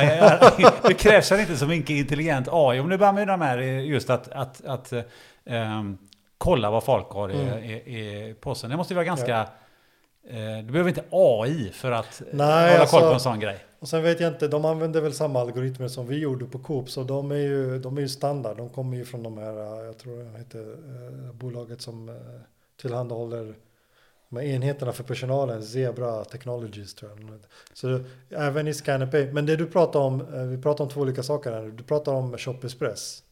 Jag pratar om ScannerPay och där kan jag garantera dig att du går mycket fortare genom en butik när du kan betala i mobilen eller att behöva stå i en kassa. För Shop Express, då måste man ju stå i en kassa oavsett. Du lägger ju tillbaka den här pistolen, så måste du gå och ställa dig i kassan och så betalar du. Eh, men Med Scan and Pay gör du inte det, du betalar allt i mobilen eh, Med Swish och, och, eller kort eller vad det nu är. Eh, Så den typen av lösningar eh, tror jag kommer vara, kommer vara de vinnande. Shop Express är väl mer ett, ett mellansteg. Men det är fortfarande så att jag gör någon annans jobb och jag tjänar ingenting på det. Nej, nej, så är det ju. Och jag tror att just nu så kanske det känns så. Men speciellt de här nya generationen. För, för när, man, när man kan erbjuda mycket mer än bara att scanna. För det är ju inte intressant att se om din eh, favoritidol eh, har köpt samma produkt till exempel. Och det kan du inte se när du betalar en manuell kassa. Men uh, har du Scan and Pay så kan man koppla upp sig och följa du vet Bianca och se vad hon har köpt. Who cares? Exakt, jag tycker samma sak. Men eh, min, eh, min frus eh, syster som är 22, för henne är det livet. Eh, och, och eh, Eh, inte för att låta brutal, men du är en krympande generation. Av naturliga skäl. Så det är inte där fokuset kommer ligga. Så det finns en del saker som man tycker är absurda. Men eh, jag, läste, jag läste någon eh, rolig artikel om, eh, eh, du känner till spelet Fortnite. Där har ju eh, kändisar har ju så här konserter där nu. Och speciellt under pandemin eh, så är det stor konsert. Så de skapar en digital avatar. Sen går de in i spelet och så loggar folk på och så får de se när artisten gör en konsert. Eh, och det är typ 12 miljoner spelare som tittar på. Eh, och eh, de frågade de här kidsen då eh, mellan 11 och 16. Eh, de frågade dem vad är en konsert? Och 40% av dem svarade att det är en händelse i Fortnite. Så det var det de genuint trodde att det var. De visste inte att det var man går till ett stadium och det finns en publik och det ska lukta piss överallt och man ska trängas. För dem, nej, en konsert är det jag var på igår i Fortnite. Eh, Så det är den generationen det här är till för. Det är inte för oss eh, gamlingar som tycker att det är jobbigt med kontanter, äh, med att inte kunna betala med kontanter. Ja, det kan jag ju säga. Den generationen är nog min morsa, men, men inte jag. Men, men, eh, vilket jag i och för sig kan förstå med, med äldre människor som, som har lite svårt att hantera det. här. Men eh, du var inne på det här med eh, planeten och du nämnde det några gånger. Eh, om vi tar eh, AI och, och, och de här senaste utvecklingarna som, som görs, om vi nu tar det inom handel till exempel, då kan vi ju ha, ha, ha bredare än, än just Ja. bara dagligvaruhandel. Ja. Eh, vad, hur bidrar de till en, en hållbarare, ett hållbarare samhälle? Ja, dels eh, material. Eh, har du sett? Eh, det finns ju nu mycket forskning som pågår kring AI som kan skapa ny material. Eh, där de får leva sitt eget liv och bara skapa material som ingen har tänkt på. Ibland blir det helt absurt och ibland blir det faktiskt någonting som forskarna tittar vidare på. Eh, så där sker jävligt mycket eh, just nu. Men jag tänker i, eh, i handel i största allmänhet, eller om man Mm. säger att jag... Nu folk handlar och så skickar de tillbaka hälften. eh, Mycket returer. ja, precis. mycket, det körs ut bilar och åker mer eller mindre dygnet runt in i vårt villaområde. Och Mm. Ja, ja. lämnar ut ett par kalsonger där och Ja. en, en eh, 17 portioner uniter där. Och, Ja. ja. men, eh, ja, det blir allt möjligt sådär. Mm. Vad, Där det känns lite sådär. Ja, det gör det ju. Men jag tror vi, man måste, jag tror vi behöver svälja det pillret för att vi är på väg mot nå- nå- någonting som är mycket bättre. Så tittar man till exempel på augmented reality, eh, vad det kan göra. Eh, redan idag så finns det ju, det finns en app som heter Wanna Kicks. Du, du kan söka den på, på, på App Store. Vad den gör är att du kan pröva skor virtuellt. Så du, du sätter på appen, kameran går igång, du lägger din fot framför kameran och då genererar, det renderas en sko på din fot. Och samtidigt tittar den upp din storlek, du vet, och allting så att allting blir perfekt. Så kan du bara säga bye. Och du kan flippa mellan skor och så byter den skor, det är skithäftigt. Så AI kommer göra att du, returerna minskar kraftigt för att du får rätt storlek eh, från början. Eh, dessutom så finns det ju redan idag speglar där du kan, som kommer ihåg din garderob, där du kan testa outfits. Har du till exempel sex tröjor hemma och du vill köpa ett par byxor, men du vet inte om de kommer passa med din tröja eller inte, då kan du ställa dig framför spegeln och så med hjälp av AI och AR då så ser du hur den byter tröja och är den matchar inte så bra. Och så kanske du ber om ett förslag och då börjar den scanna genom internet och så tar den fram ett förslag och så säger den men det här passar, ja det tycker jag den gör. Och så kan du dela skärmen, spegeln med någon annan i, i Tanzania som, ja men vad tycker du om det här? Ja men det där är ball, så där kommer det göra mycket. Sen har vi eh, transporter och sånt där och där är ju också någonting stort på gång. Jag vet att Walmart redan nu har börjat leverera med drönare. Jag läste att ICA håller på att testa det också i skärgården och sånt där. Så det här med drönarleveranser kommer bli allt vanligare. Eh, och eh, autonoma leveranser med bilar som kör av sig själva och sånt där. Eh, och då kommer vi slippa allt det där med att det ska åka en eh, person hit och en person dit. Utan det kommer komma med, med drönarleveranser. Och där är det ju två saker. Dels måste batterierna bli bättre så att drönaren kan hålla i alla fall några timmar. Men sen också att AI blir bättre så att den kan leverera utan att vara en fara för, för samhället.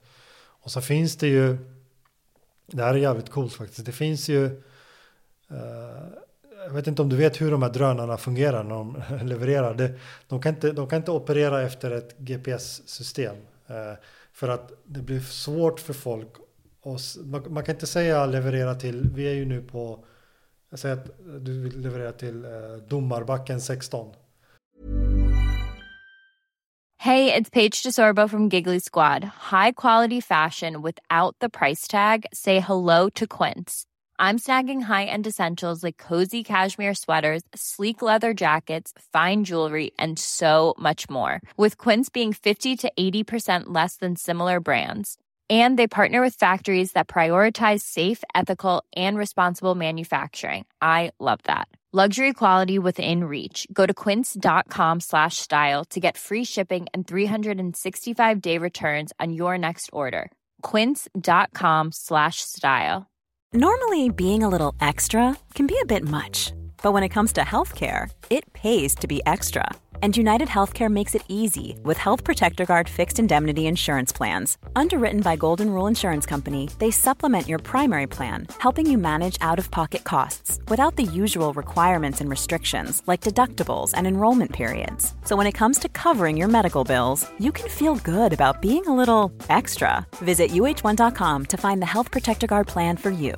Many of us have those stubborn pounds that seem impossible to lose, no matter how good we eat or how hard we work out. My solution is PlushCare. PlushCare is a leading telehealth provider with doctors who are there for you day and night to partner with you in your weight loss journey. They can prescribe FDA-approved weight loss medications like Wagovi and Zepbound for those who qualify. Plus, they accept most insurance plans. To get started, visit plushcare.com slash weight loss. That's plushcare.com slash weight loss. Vart på Domarbacken 16? Det, det är ett jävligt stort område. Det går inte att... Och då kan du inte skicka en drönare dit. För du vet inte vart det är. Det kanske ska vara på just det här en gånger en meter. Det är bara här jag har tillstånd att lägga saker. Um, så det finns ett nytt system som heter eh, What Three Words. Eh, det är jävligt coolt. Jag vet att vissa biltillverkare har börjat införa det. Så de har delat in hela planeten i en en gånger en meters rutor. Och varenda ruta på planeten kan du beskriva med tre random ord. Så det kan vara så här boll, jordnöt, skola. Och då är det exakt här och det finns ingen annanstans i världen där det kan vara. Eh, så det är så de fungerar. Man skriver in om, om du köper någonting på Walmart så får du ange ditt what three word adress. Eh, och det är mycket lättare att komma ihåg än att säga ja ah, men det ska vara exakt 17 väst, 000674831 och sen öst eh, 11,4789. Det är ingen som kan det där. Eh, Utan man får veta att okej, men din leveransposition är glas, godis, väska. Okej, bra. Då vet jag. Så det är de tre orden man skriver in när man ska få någonting levererat. Ehm, Så det är många aspekter som måste komma tillsammans för att det ska bli fullt fjärrad möjlighet. Men nu har man löst lokaliseringsproblemet med de här What Three Words. Jag tror batterierna behöver bli bättre och AI behöver bli bättre så att de kan säkert åka fram och tillbaks. När får vi eh, eh, fler leveranser hem via drönare än att vi själva åker och handlar det? Vad tror du? Eh, Jag tror 2030 så kommer nog majoriteten av leveranserna vara drönare. Vi tar en uppföljande avsnitt. Ja, det gör 2030. vi. Det gör vi. Definitivt. Ehm, jag vet ju att du brinner ju för det här med kundupplevelsen Ja. och service. Ja.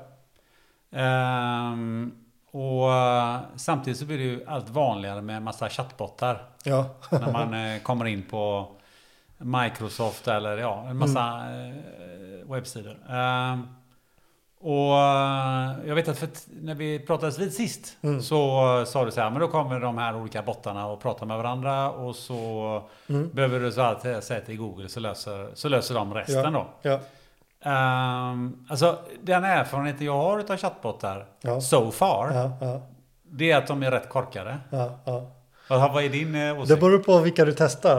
Eh, testar du de som är publika Ja. så är de inte särskilt smarta. Men det finns ju de som är på experimentstadiet. Eh, som bygger på det här, jag tror det heter G, GP3, GTP3 heter den. Eh, biblioteket från Google. Eller från OpenMind. Eh, de är jävligt smarta men de, de är lite farliga att släppa lös. För de får ju säga vad de vill. Eh, så de kan verkligen säga vad de vill, det går inte att styra.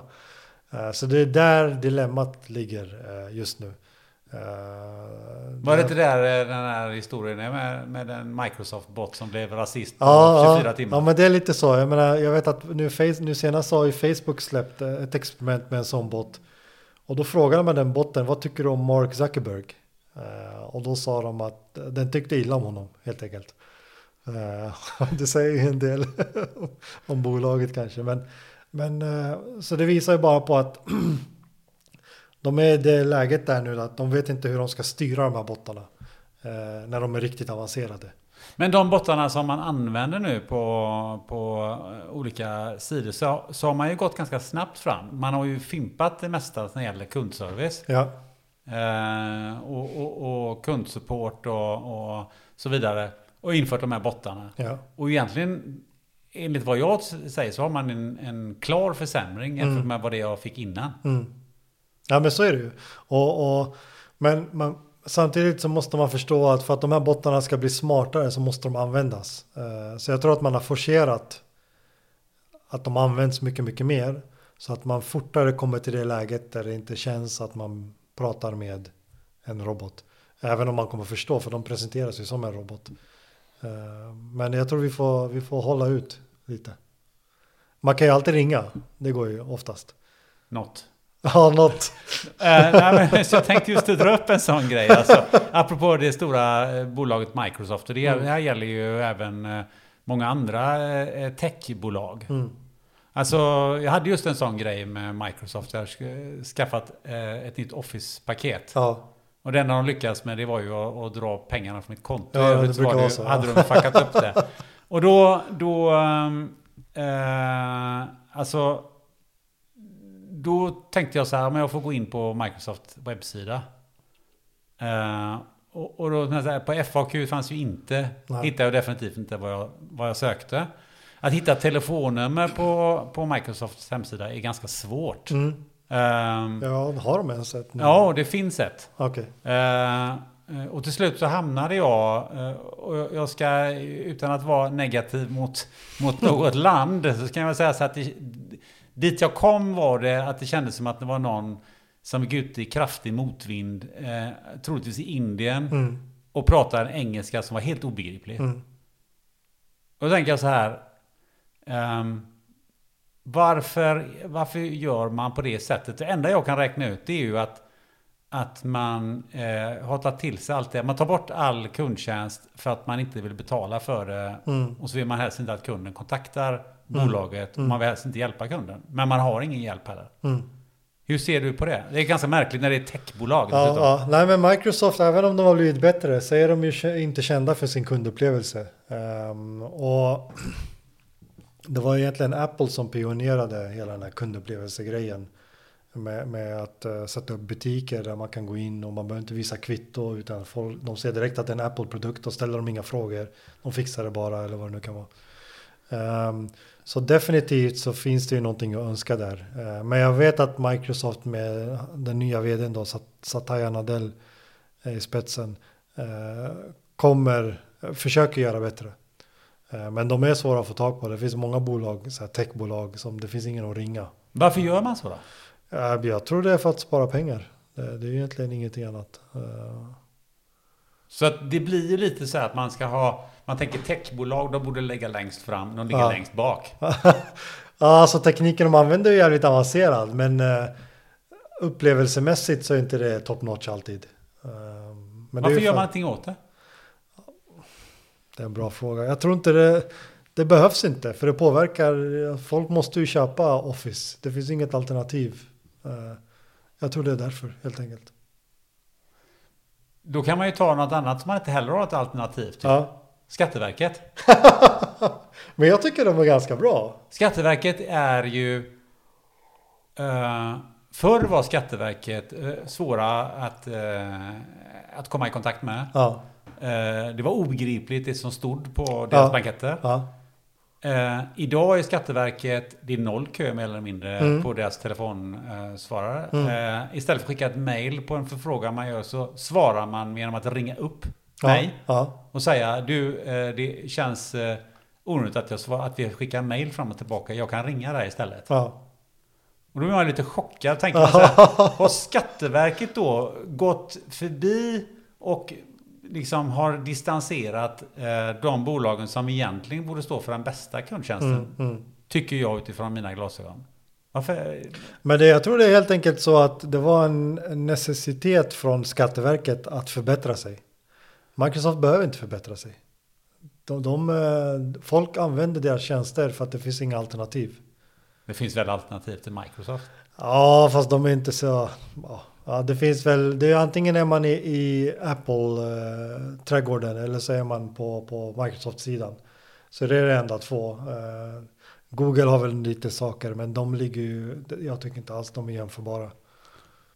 Ehm, om vi tar eh, lite AI i, eh, i allmänhet. Alltså, ehm, ist, vad tycker du har... Var har det varit de största framstegen? Vad har hänt de senaste tre fyra åren? Eh, Det har hänt mycket inom just konversations-AI. Eh, extremt mycket. Och eh, det har hänt eh, väldigt, väldigt mycket när det gäller eh, det här med deepfakes och, och, och sånt. Det här när man ersätter ansiktet på personer med hjälp av AI. I vissa, i vissa tillfällen så ser man inte att det här är inte den personen. Det har hänt mycket inom röst-AI, alltså att, att skapa någons röst via AI. Bara genom att det har AI får lyssna på typ en mening av det du säger. Ehm, och så har det hänt väldigt, väldigt mycket inom, jag, jag kallar det på skämt kallar jag det kreativ AI. Eh, där du kan skriva vad du vill ha. Och så får du en, en bild av det. Eh, det finns ett AI som heter Midland eh, som jag leker med ganska mycket just nu. Där du kan skriva så här. Cinematic scenario, house on a hill, eh, um, doomsday clouds. Och så målar den upp en bild. Och så kan du säga Picasso-style. Och så målar den upp en bild i Picasso-stil med just det du har beskrivit. Alltså det är så sjukt häftigt. Eh, och det tar några sekunder att rendera. Um, och så har det hänt eh, väldigt mycket inom um, när det gäller eh, film, eh, när man spelar in filmer och sånt där. Mycket av de här nya Star Wars-serierna och Marvel-serierna och sånt där. Eh, de, de har ju ersatts nu med istället för green screen som man brukar ha traditionellt sett så har man en stor LED-skärm som projicerar scenen så att skådespelaren kan se och så finns det en kamera och ett AI som håller reda på vart du tittar som skådespelare. Och så vrider den scenariot i realtid. Eh, det är sjukt häftigt. Eh, det kunde man inte göra bara för några år sedan. Sen finns det en annan cool teknik. Eh, du vet CSI. Om du känner igen den serien. Vissa kända... En känd grej som man gjorde i CSI ofta. Det var ju att när man hade en bild på någonting och så säger då huvudrollsinnehavaren, ja men kan du zooma in? Du vet, så pixlar han ut, så zoomar han in. Ja, kan du vrida och titta bakom personen? Du vet, och så zoomar, så vrider de. Och man tänker, hur fan gör de det där? Det är bara en bild liksom. Men nu finns det AI eh, från Nvidia, tror jag det är, den här stora eh, grafikkortstillverkaren. Jag kan inte förkortningen, jag är dålig på förkortningar. Men det är någonting med NRF eller något sånt där. Vad man gör är att man använder mobilen för att ta bilder. Du kan ta sex bilder typ på en, en scen från olika vinklar. Och så ger du det till det här AI och den skapar en scen där du kan rotera objekt. Så någonting som var sex stycken bilder bara. Helt plötsligt kan jag, även om jag bara tar bilderna, sex bilder på dig framifrån. Så kan jag rotera och se hur du ser ut bakifrån och titta ut mot utsikten. Just utsikten kommer inte synas. Men det bakom baksidan av stolen. Jag, jag har inte tagit bild på den. Men ändå fattar AI hur den borde se ut baserat på framsidan. Och så vidare. Så kan du rotera i den scenen. Så det som var total science fiction i CSI. För fem eller tio år sedan när det var eh, på tv. Idag är verklighet med den här tekniken. Och allt du behöver det är en mobiltelefon. Eh, så jag skulle säga att de senaste tre, fyra åren så har det hänt mer än de föregående 30 åren. Alltså radikala hopp. Och det är därför jag brukar säga, jag föreläser ganska mycket och jag vet att det uppskattas eh, för att jag får ju beställningar eh, hela tiden. Och jag brukar säga att jag, i mina föreläsningar, det som uppskattas mest är att jag pratar aldrig längre än tre iPhone-modeller fram i tiden. För att mer än tre år framåt, det är min gissning är lika bra som din gissning. Det är bara ren science fiction. Eh, det är ju en massa coola grejer, men om vi omsätter det i någonting som, eh, som heter eh, industri eller, eller näringsliv eller var någonstans så använder man sig utav det senaste inom AI? Var, var, vilka branscher kommer man göra de största hoppen? Jag, jag tror det kommer vara Eh, Eh, consumer-industrin. Alltså direct to consumer, alltså direkt till, till kund. Um, och det kommer vara eh, det kommer vara där man kan erbjuda mest bekvämlighet. För det är oftast bekvämlighet som folk går efter. Det är inte om det är en krona billigare här eller där, utan det har att göra med bekvämlighet. Så de som är snabbast med att kunna erbjuda massiv bekvämlighet Eh, det är de som eh, kommer vinna. Eh, där. Jag kan ta ett exempel. När vi tog fram, när man tar fram sådana grejer som Scan and Pay till exempel. Då är det inte, då är det inte så att vi, vi tittar efter en teknik som vi tycker är ball och sen försöker hitta på en lösning till någonting, till ett problem som inte finns. Utan det man tittar på är någonting som kallar kundvärdekedjan. Eller Customer Value Chain. Eh, så om vi tar ett exempel, eh, eh, en generell kundvärdekedja när du ska handla mat exempelvis, men det går att applicera på allt inom retail. Det är att du, du, du kommer in till butiken, du drar ditt kort, du tar upp din Shop Express-pistol, så säger vi att du har en allergi, så varje produkt du tar upp, då måste du läsa om den innehåller det som du inte vill ha. Sen ska du scanna och så går du till nästa produkt, läsa, scanna, nästa, läsa, scanna. Och har du en diet som du också vill följa, vegetarian till exempel, Då, då eh, måste du läsa ännu mer och så vidare. Och så vidare. Sen när du är klar ska du lägga tillbaka shopexpress-pistolen. Sen när du gjort det då ska du gå och ställa dig i kö. Sen när du gjort det då ska du betala. Sen när du gjort det får du ett kvitto. Sen när du har fått kvittot ska du scanna och sen går du ut. Så den här kundvärdekedjan innehåller säg tio steg. Vad vi gör är ju inte att uppfinna en ny teknik. Det vi gör är att vi tittar på de här tio stegen. Och så säger vi, sen kategoriserar vi dem. Var någonstans eroderar vi värde? Ja, du ska plocka upp en pistol som har massa coronaskit på sig. Ja, det är jobbigt. Du måste läsa innehållsförteckningen för varenda jävla produkt. Och du måste göra det ur två aspekter, allergier och diet. Jobbigt. Sen måste du lägga tillbaks den här pistolen. Jobbigt. Sen måste du gå och ställa dig i en kö. Jobbigt. Sen ska du betala. Jobbigt. Så och det vi gör är att, okej, okay, nu har vi kategoriserat alla de här värdeeroderande stegen. Hur tar vi bort dem? Och då börjar vi titta på tekniken. Okej, okay, papper och penna, skulle det hjälpa?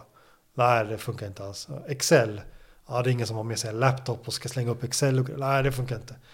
Ja, men eh, telefonen då? Ja, den har ju kamera visserligen och den kan ju läsa innehållsförteckningen. Men den kan vi ju få från streckkoden. Och, ja, men vänta, en app då där man kan scanna och så får man en varning och sen betala med Swish och sen går ut. Ja, men det tar ju bort de här stegen. Ja, då gick vi från 10 steg till 5 steg. Uh, och sen finns det ny, ännu mer teknik som gör att du kan ta bort ännu mer. Amazon Go till exempel, där går du bara in, plockar en vara och går ut. Och så är det kameror och AI som tittar på vad du har tagit, vem du är och så vidare. Men då får man ju väga vissa saker. Dels creepiness, som jag brukar kalla det. Folk är inte riktigt redo för det. Men även just då så var den tekniken jävligt dyr. Eh, även om det blir billigare fort. Eh, men när den tekniken är redo, när samhället är redo, då tittar man på värdekedjan igen. Och kanske något nytt steg som har tillkommit som inte man har räknat med då. Och så försöker man ta bort stegen. Och det, det är så man gör oavsett vilken bransch. Tittar man på spelbranschen till exempel. Där, jag menar traditionellt sett när du ska köpa ett spel. Så, så, så kö, du letar upp ett spel. Du köper spel. Sen går du hem och spelar spel. Eh, sen kom de här nya, då, Rovio, Supercell och alla de här. Och, och, folk brukar säga, ja men de disruptade för att de gjorde mobilspel. Ja men det är väl klart som fan Playstation har tillgång till utvecklare och mobiler. Det är inte, de går bara gå in i en App Store och köpa 100 mobiler. Det är inte det som är, det är inte tekniken som eh, är grejen här. Utan det de gjorde, de här uppstickarna, det var att de tittade på den här värdekedjan och så insåg de att ja, men först letar man ett spel, ja det måste man göra i båda fallen. Sen måste du betala för ett spel och sen får du spela det. Ja, men vad fan, vi byter plats på de här två. Du kan spela spelet direkt. Och så kan du köpa in-game-grejer och coins och sånt. Och, och då blir eh, friktionen mycket lägre helt plötsligt. Så det var det som var disruptionen. Det var inte det att de tog ett spel och la den i en mobil. Um, så det är något man måste inse. Nu vet jag inte hur vi kom in på det här. Men, men det är viktigt att förstå uh, att det är det som är disruption, inte teknik. Det här är ju intressant. Uh, nu har du varit inne på spel och så har du varit, är du tillbaka på, på Coop hur ni tänkte då. Ja. Ser du någon annan värdekedja i, i samhället eh, där, där du också känner, tänker att här borde man kunna kapa ganska mycket? Ja, jag har inte tänkt så mycket på eh, andra värdekedjor att kapa för det kräver mycket research för att, för att göra det. Men, men man, jag kan ta exempel på fler som har gjort det. Om man tittar på till exempel eh, Kry och de här. Eh, de har ju, jag menar vad är värdekedjan där? Du mår illa, du ringer någon, så står du i kö, så får du prata med någon, beställa en tid. Så väntar du två veckor på den tiden, så måste du gå dit, så väntar du i receptionen och sen får du träffa läkaren. Och där gjorde de ju samma sak. De tänkte ju så här, okej, okay, om vi... Värdet i det här, det är att få se läkaren. Så hur kan vi ta bort de andra stegen? Och då var ju Facetime i mobilen. Och det var så du fick träffa läkaren. Eh, samma sak med eh, Netflix, eh, hyra en film. Ja, du ska gå till butiken, leta upp en film, sen ska du hyra den, sen går du hem igen.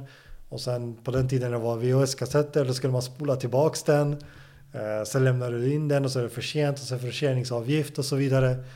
Och, och, Netflix tog ju bort först de flesta stegen genom att erbjuda att man prenumererar på filmer. Jag vet inte om du minns det, man fick hem så här fem filmer i månader på en DVD. Men deras endgame var ju att ta bort de stegen också. Och det var där streamingen, men tekniken var inte redo. Eller var för dyr då. Och folk hade inte internet hemma på den hastighet som vi har idag. Så de vet ju vad sitt endgame är, men de behöver inte gå dit direkt, utan de går via massa mellansteg. Så till slut var tekniken redo, då blev det streaming, då blev det leta film, spela film. Uh, och det är samma, och det, det, är, och det är så man måste resonera i, överallt. Uh, tittar man på, på bilindustrin, det är samma sak där. Nu är det ju en trend att bilmärken säljer ju direkt till consumer istället för att sälja via bilhandlare. Uh, så det är också ett steg på den vägen.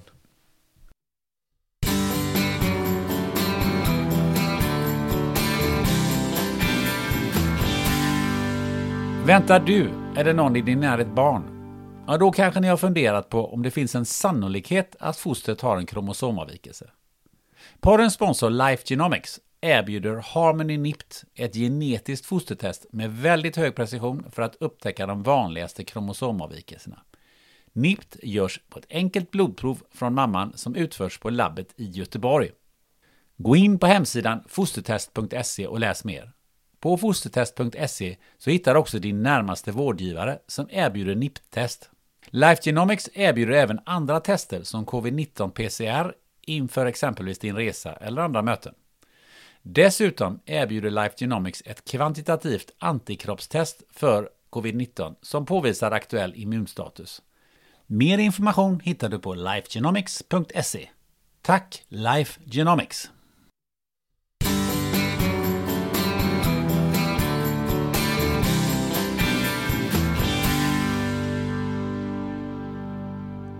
Eh, sist så hade vi ju en liten eh, diskussion kring vilka bolag eller vilka branscher som skulle försvinna från eh, topplistan på börsen.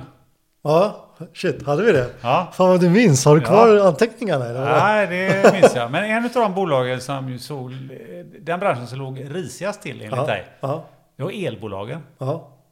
Ehm, de tjänar rätt bra med pengar nu. ja, ja, det gör de. Men det, det kommer. Det här är ju sista rycket innan döden. Ja, men förklara, varför tror du det? Nej, men det är så här, så här är det.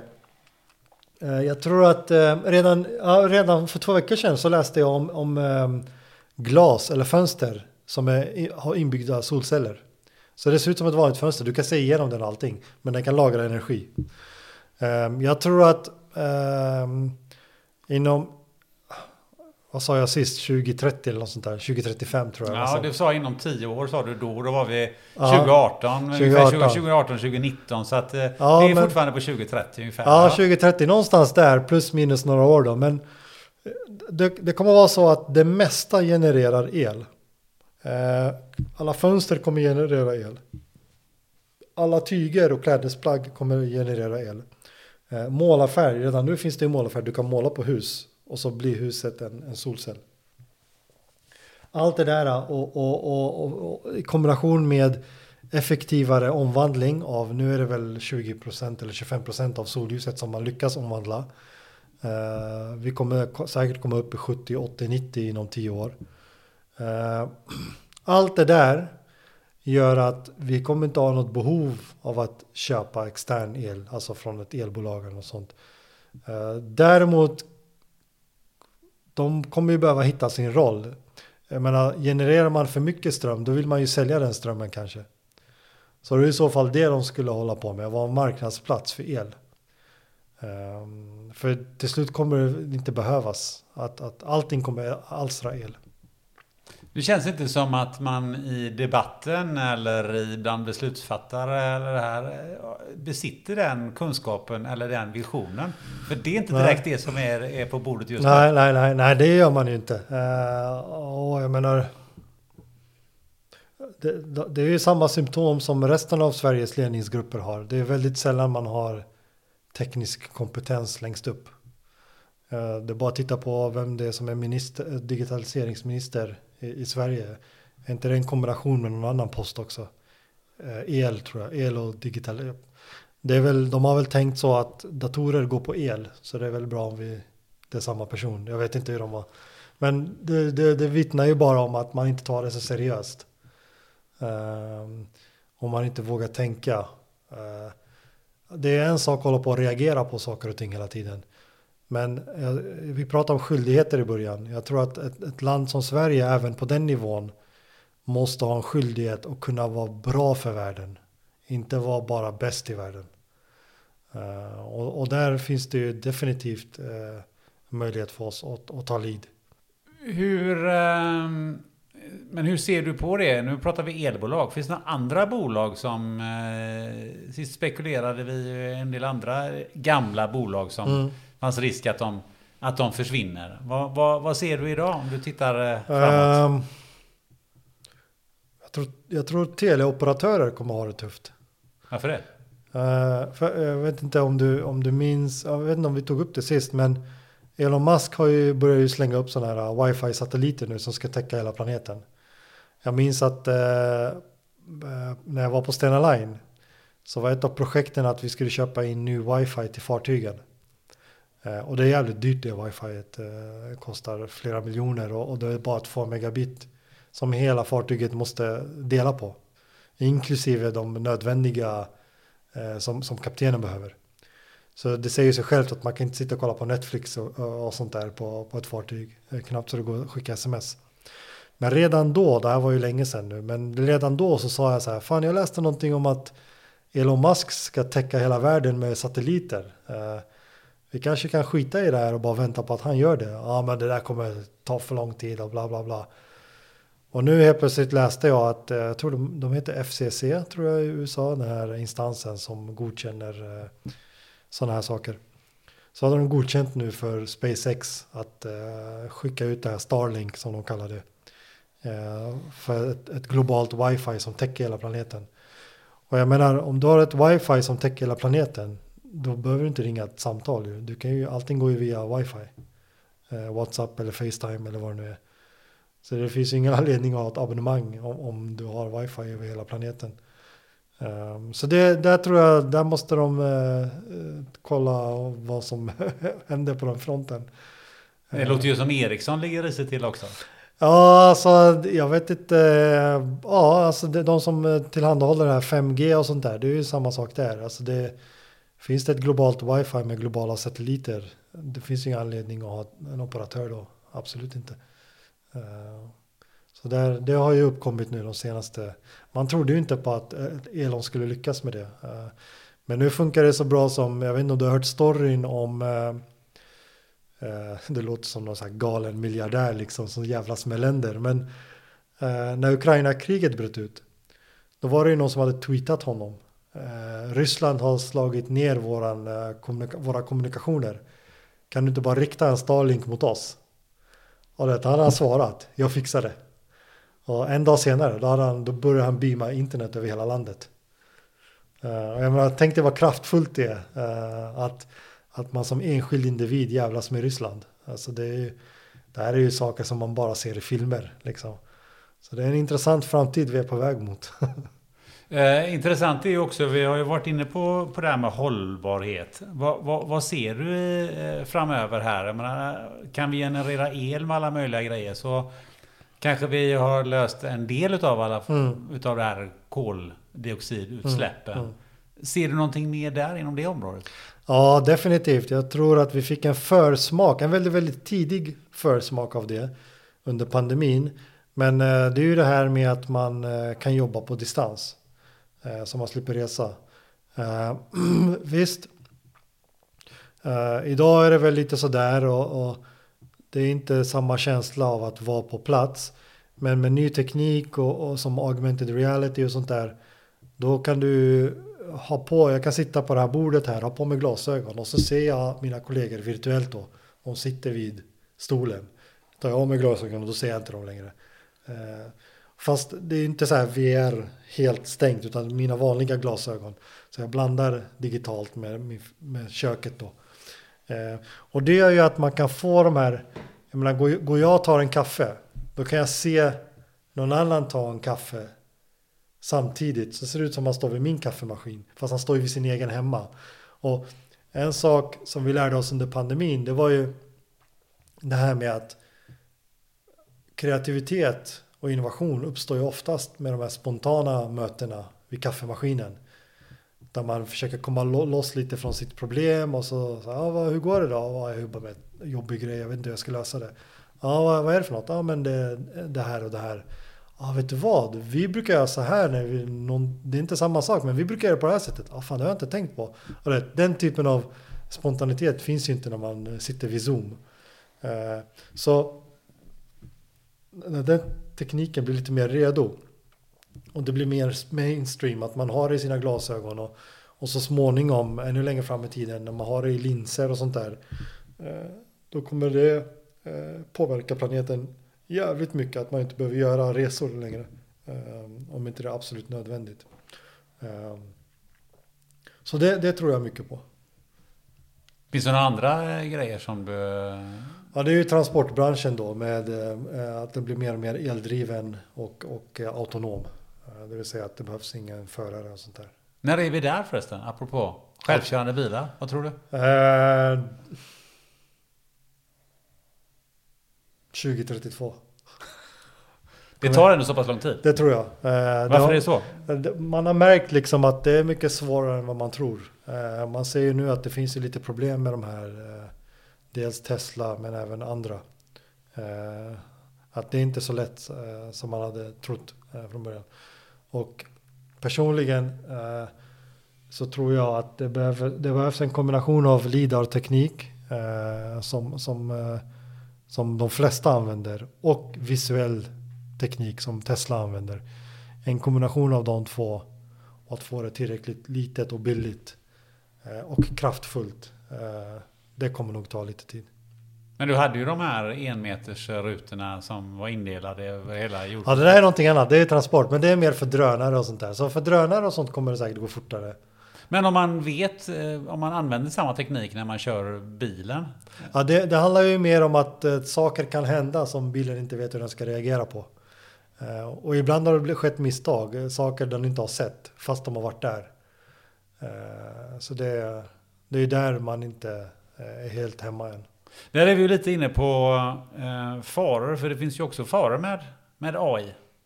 Vad ser du som den största eh, faran eh, med utvecklingen eh, inom AI? Om man, om man, eh, jag menar när man, när man ger upphov till någonting, oavsett om det är ett AI eller ett barn eller vad det nu är, den entiteten lär sig av dig. Eh, jag tror att eh, generell AI kommer hända. Det här är ett AI som kan eh, nästan lösa vad som helst och förstå vad som helst. Och, och, och den kommer bli smartare än människor. Men samtidigt måste man ju så tänka. Det här AI måste ju basera sina värderingar på någonting. Och det blir ju på oss då. Och tittar man på hur vi beter oss. Så skulle jag nog säga att chansen är stor att vi förgör oss själva. Eh, jag menar, bara titta på Ukraina-situationen. Innan, innan de sista överlevarna från förra världskriget hinner dö ut så är vi på väg att starta upp ett nytt. Eh, det är bara absurt. Ehm, så, så även om jag brukar vara optimistisk när det gäller teknik, men ska man vara realistisk så behöver det regleras. Eh, för vi är ju idioter, om man ska vara krass. Men hur går det om ett, eh, om ett gäng idioter reglerar eh, AI? Ja, alltså jag hoppas att de som reglerar det inte är idioter. Jag hoppas det finns lite smarta människor. Uh, och då kommer man in på någonting helt annat. Hela, allt det här med demokrati och sånt där. Det, det funkade ju när folk hade sunt förnuft. Uh, idag fallerar det lite när folk som tror att jorden är platt får vara med och rösta. Uh, så rent generellt så är det någonting som behöver förändras. Uh, inte, har egentligen inte bara med AI att göra, utan hur vi, hur vi styr våra samhällen uh, behöver förändras tror jag. Så som det är nu funkar det inte. Men det är ganska konstigt om, om vi nu går och, och, och, tänker på det här. Du sa, det finns ju folk som tror att jorden är platt som får vara med och, och rösta ja. eller till och med påverka. Um, och ändå så har vi kommit så långt fram vetenskapsmässigt och ja. AI-mässigt ja. så att vi vi kan kolla på sånt som man inte kan se. Ja. Och bevisligen så är fortfarande jorden inte platt. Ja. Men hur hänger det här ihop? Jag vet faktiskt inte. Det, det, är en bra fråga. Jag tror att det är ett, en fråga som jag inte kan, eh, svara på. Och, och Det är nog ingen som har svar på frågan, men Nej. man kan ju spekulera. jag tror det har mycket att göra med att ju mer AI vi har i våra liv, desto mer kurerade blir våra liv. Vad menar du med det? Det vill säga de flesta eh, riktar blickarna, de flesta får sin kunskap idag från vissa källor. Och de källorna styrs av AI. Och det AI ställs in för att maximera vinst. Så om du spenderar 12 minuter på att läsa en artikel om att jorden är platt versus en minut på att den inte är det så kommer det AI såklart ta fram ännu mer content där du spenderar längre tid för att det maximerar annonsvisningar. Ehm, och så länge det är så och man växer upp så, alltså jag tror att de människorna som tror att jorden är platt, ja visst, de, kanske finns en del på riktigt idioter, men de, de flesta är mer att det är allt de känner till, för det är det enda de har sett i Instagram och Facebook och det är det enda de tittar på. Eh, Så det är inte så jävla konstigt att de tror det om, om 600 forskare i YouTube har sagt det. Ja, det är klart det är sant då. Jag menar, vad hade du själv trott? Om det är det allt du ser. Så att där är vi lite grann, vi pratade om filterbubblor eh, Ja. tidigare. Här Ja. har vi ju fil- verkliga filterbubblor. Ja, det är den världen man lever i. Eh, Och det ser jag ju själv när jag scrollar i Instagram och sådär. Men jag, jag kan ju tekniken så jag förstår ju när det händer. Men de som växer upp, min son till exempel. är det någon som säger någonting på YouTube och så likar han det eller vad han nu gör. Så kommer YouTube visa liknande budskap från någon annan. Och så håller det på så. Och så är det allt han får se. Ja, det är klart som fan att jorden är platt. Och han får aldrig se något annat. Vad, eh, vilken motkraft kan vi skapa mot det? Jag tror att skolan blir viktig här. Eh, Jag, tror att den blir jävligt viktig. Och att inte skapa den här äh, rädslan för skärmtid. Eh, man pratar mycket om att de ska inte få se skärmar och sånt där. Nej, båda behövs. Men det måste finnas eh, mer fokus på eh, de mjuka värdena redan från unga ung ålder. Mer fokus på att, att eh, förstå hur man letar fram in- information som är relevant. Eh, Sådana saker görs inte idag i skolan. Istället förbjuder man till exempel Google-sökningar. Istället för att förklara, men vad är Google? Hur funkar Google? Och hur kan Google hjälpa dig? Eh, det är ju mycket mer värdefullt än att bara rätta av, ah, där har du kopierat på Google. Noll poäng. Och det är jävligt smart om du kopierar på Google. Eh, jag brukar säga när jag anställer folk så brukar jag säga att jag tittar inte efter utbildning eller kompetens. Jag tittar efter passion. Sen hur man skriver en rad kod, det kan du googla fram. Det är ju skitsamma, det behöver inte du kunna. Eh, Men har du passionen för att göra det? Ehm, Det är vad jag tror om det. Nej, men det här med skolan är intressant. Mm. Ehm, om vi tar lärarsidan till att börja med. Ja. Vad, vad krävs för att vi ska få de lärarna som du alldeles nyss beskrev? Eh, jag tror att eh, dels måste teknik vara en baskunskap. Alltså programmering, systemarkitektur. Bara en sån enkel grej som att förstå vad händer när du laddar upp en bild på Instagram. Många förstår ju inte det, eh, vad som händer. De flesta skulle jag vilja Ja, säga. de flesta, ja, det, så är det nog. Men det där måste man förstå. Precis som man, och man behöver inte förstå på expertnivå. Du, jag menar, alla förstår hur elektricitet fungerar. För det lär vi oss i skolan. Men det är ingen som är elektriker.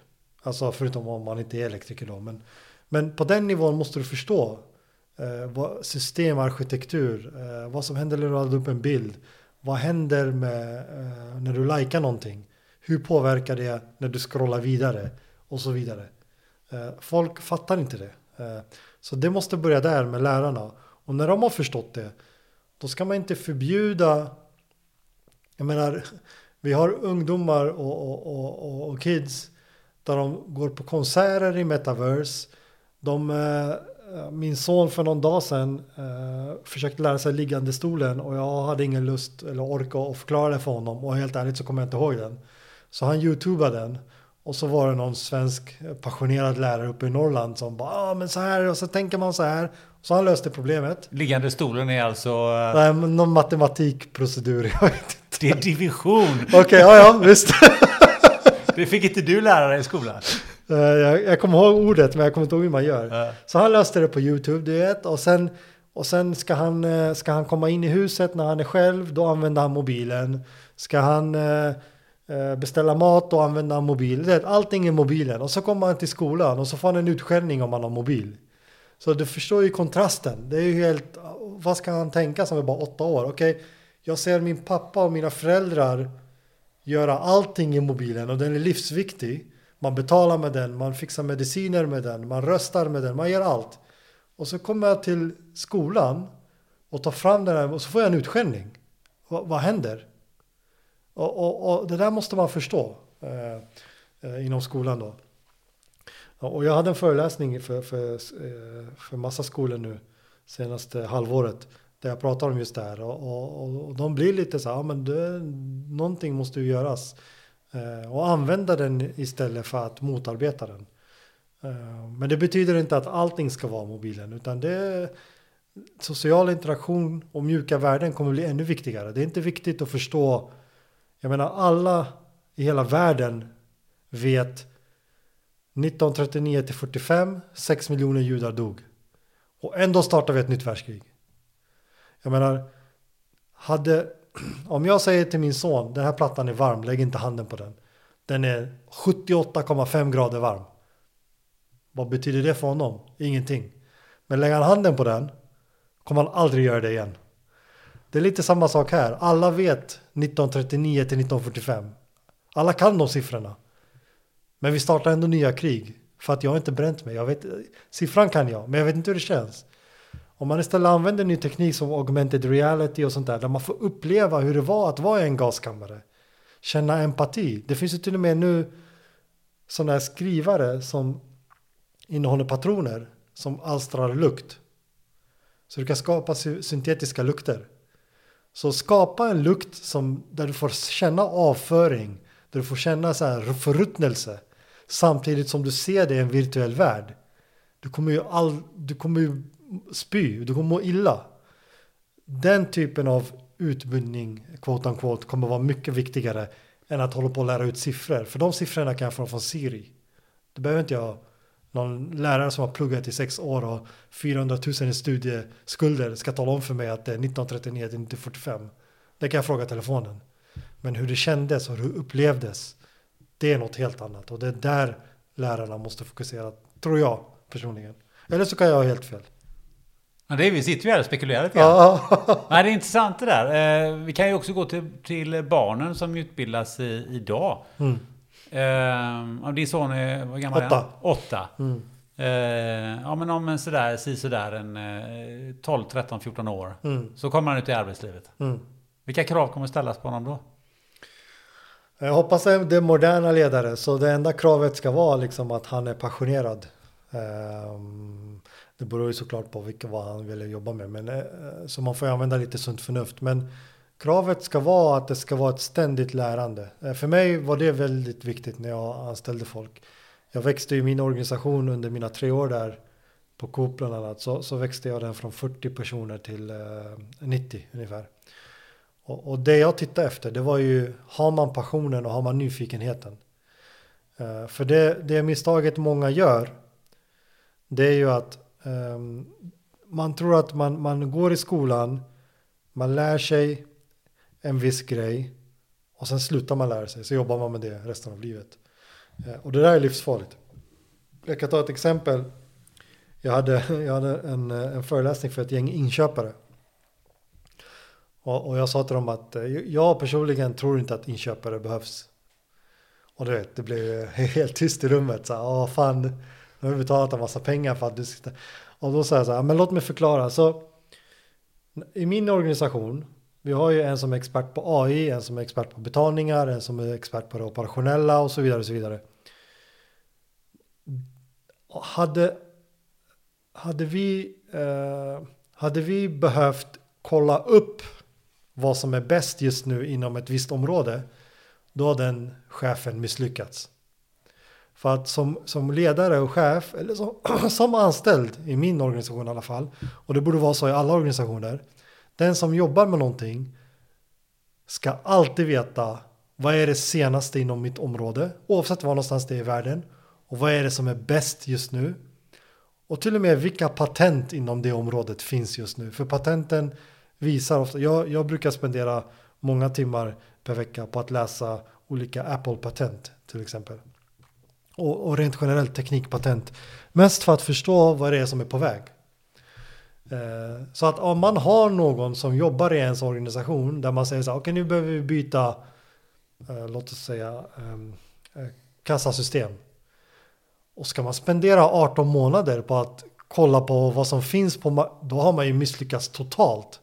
Om du är kassaansvarig och inte vet just nu vilka företag det är som, som erbjuder de bästa systemen samt vilka patent som är ute just nu. Ja, då, då, det går bara inte. I en värld som rör sig så fort som idag så kan man inte ha 18 månaders upphandlingstider.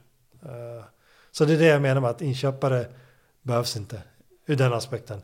Sen kan det vara så att man vill förhandla och hålla på. Det är ju någonting annat. Eh, men att hålla på och scouta marknaden bara när man vill göra någonting, det är livsfarligt. Eh, du ska alltid ha örat mot rälsen om det är ditt ansvarsområde. Hur får vi de här passionerade människorna i eh, näringslivet som du pratar om? Det är väl upp till skolan och upp till föräldrarna. Jo.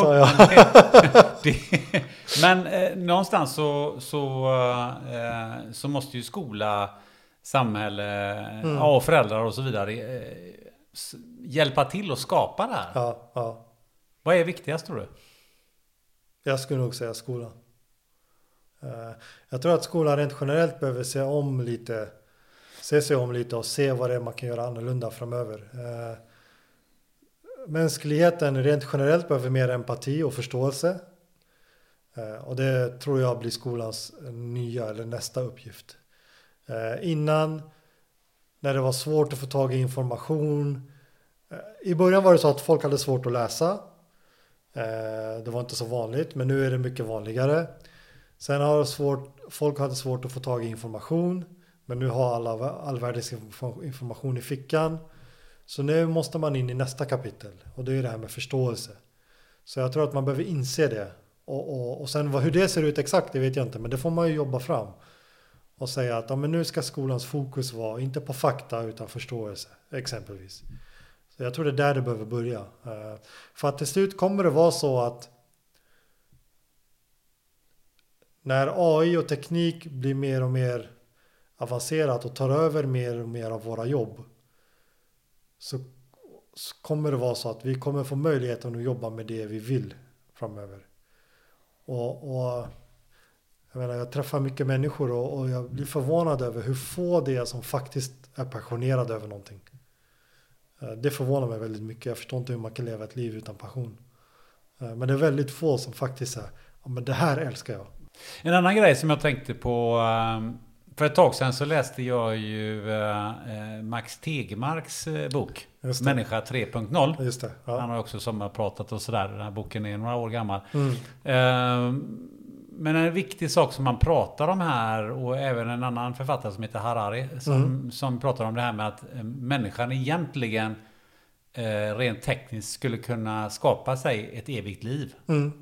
Eh, mycket med hjälp av, av AI i form av sjukvårdssammanhang och att man ja. kan skriva ut nya, nya organ och vad det nu mm. är för uppdatera hjärnan och, och sådana här grejer. Eh, vad, vad, vad, ser vi för faror i, i det?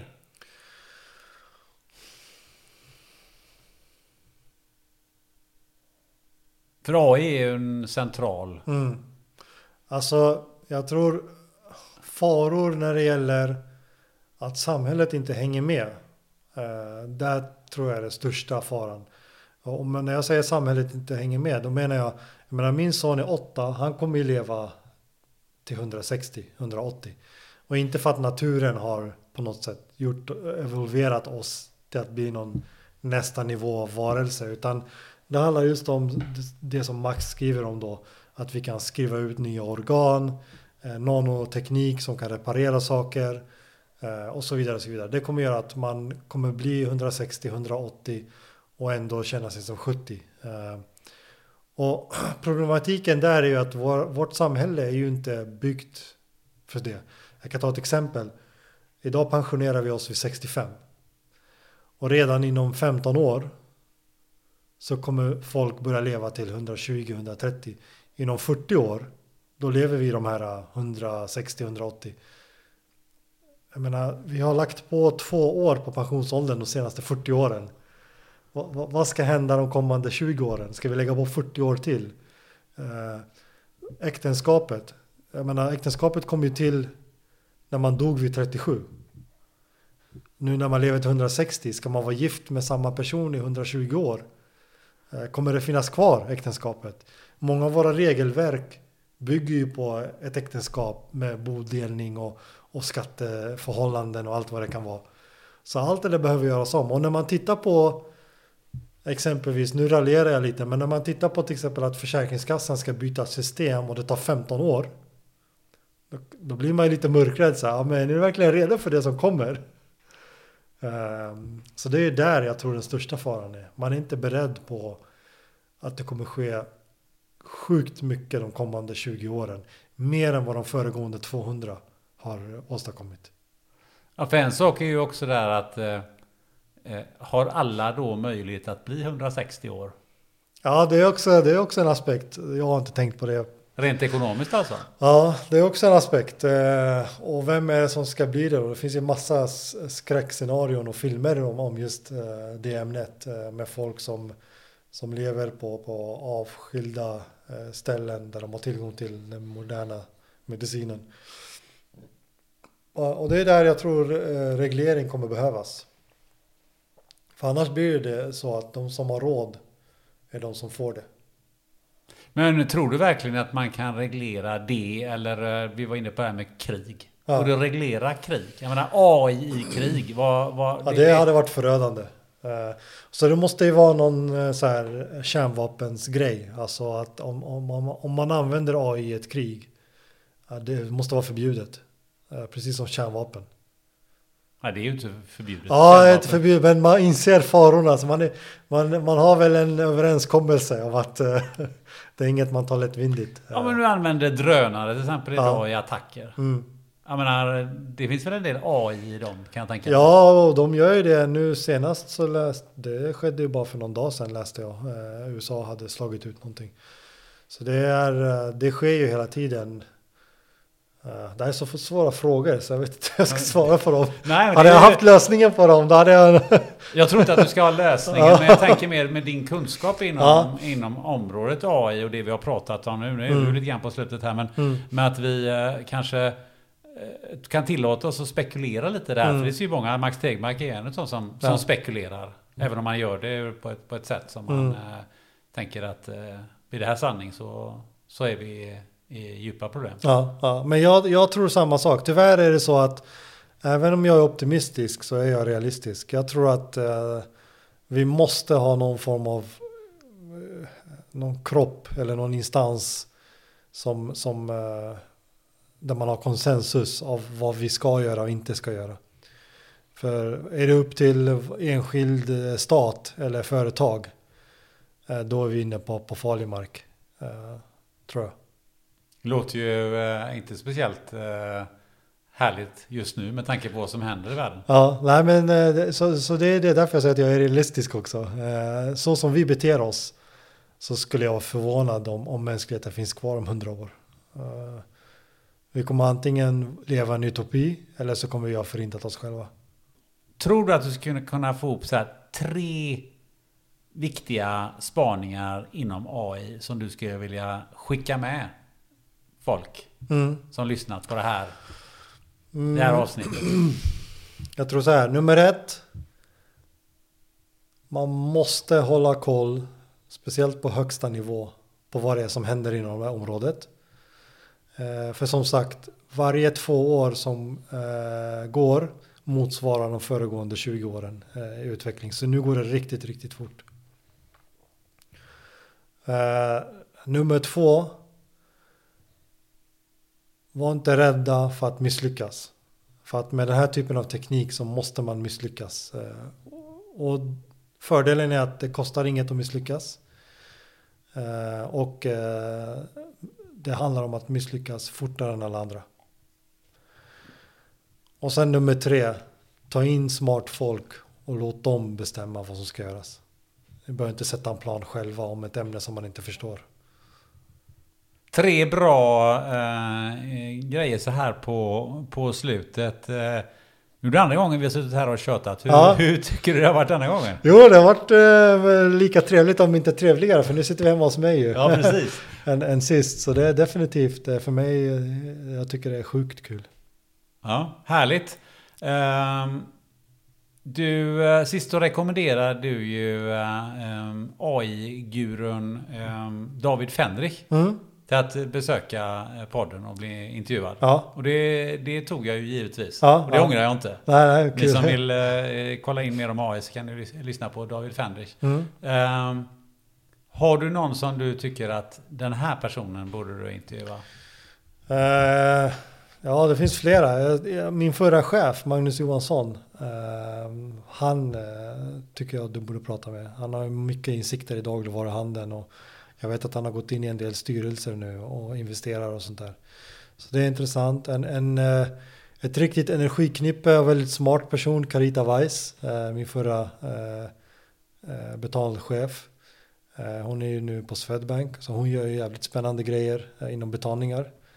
Så det tycker jag är kul.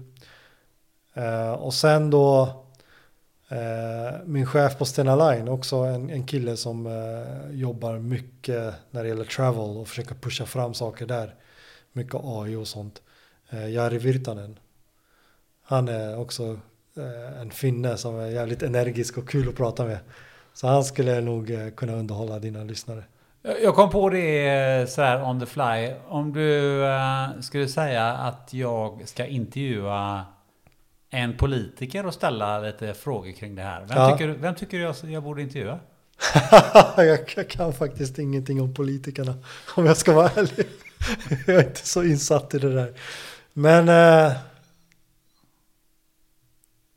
Eller någon funktion inom... eh, Ja. inom så här, det är ju ändå de som tar besluten. jag skulle, ja exakt, jag skulle vilja veta, jag vet inte om det finns en funktion eller instans som gör det här idag, men vad är den långsiktiga planen för att lösa de här segregationsproblemen vi har idag? För idag är det mycket så här, ja men vi släpper på många poliser och så ökar vi straffet och då ska det, men det, är inte, det där är ju att behandla symptomen. Det är ju inte sjukdomen i sig, utan det börjar ju långt, långt tidigare och det här måste vara en 30 års horisont. Så jag, vad jag försöker förstå är vilken oberoende instans är det som jobbar med det där? För det vet jag inte. Alltså det är en sak att det kommer en blå regering och tar fram en plan och sen fyra år senare så skrotas den för att det kommer en röd regering. Men en sån här lösning kräver 30 år. Det kräver att man redan förstår vad som händer i unga åldrar i de hushållen där det här är, eh, på, eh, påverkar mest. Det är inga konstigheter. Jag är själv uppvuxen där. Föräldrar som har dåliga inkomster, som måste jobba hela tiden, som inte har tid att hålla reda på vad ungarna är. Eh, som leder till att Eh, de hänger med på ställen där de inte borde vara. Eh, kombination med att det finns inga pengar i hushållen så de vill gärna ha pengar och då ser de att det är enkelt att sälja någonting för 500 spänn och så får man 500 spänn för en 11-åring är ju som eh, en halv miljon för, för oss idag. Och, och du vet allt det här, då, det här är ju inget man bara löser i en handvändning genom att slänga ut 200 eller 2000 poliser. Utan det måste finnas en långsiktig plan. Så min uppgift till dig är att ta reda på vilken jävla instans som jag hoppas är oberoende av politiska vindar är det som håller i det här. Det är det jag inte förstår. Finns det en sån? För det här kräver en 30-årig lösning, inte en treårig lösning. Det är, där knöt, knöt vi ihop det här eh, eh, avsnittet ännu mer. För det Ja, var ju lite där vi började Ja. med basketbollen. Basketbollen Ja, precis. Ja. Eh, eh, om man vill ha tag på dig, för du har ju mycket tankar och Ja. du håller föredrag och så vidare. Ja. Hur gör man då? Det lättaste på LinkedIn. Det är bara att söka Amer Mohammed och så ser man mitt fula nylle där och så pingar man mig. Det är ju den bilden som du använder rätt Ja, den har använts som fan. Du Amer Mohammed, ett eh, stort tack eh, för att du än en gång vill prata AI och en massa andra saker Mm. här i den här podden. Grymt stort tack! Tack själv. Du har lyssnat till det 127 avsnittet av podden Spännande möten. Tycker du att den här podden är riktigt bra och vill lyssna på avsnitten utan reklam och för alla andra? Då går du in på patreon.com och söker upp podden och blir helt enkelt sponsor till spännande möten. Höstens gästlista blir allt tydligare. Nästa gång får du träffa en av våra allra tyngsta sportreportrar de senaste 50 åren. Nämligen Staffan Lindeborg. Bered dig på en blandning av roliga historier och intressanta tankar. Senare i höst kommer också stjärnkocken David Enmark och läkaren Arezo Feisi som tog sig hela vägen till Sverige från Afghanistan. Missa inte det! Till dess, så vet du vad du gör. Du sätter dig med en vän, tar något gött att dricka och kollar in vilken exakt kvadratmeter du vill att dina matkassar ska landas med kommande drönarleverans. Ha det gött!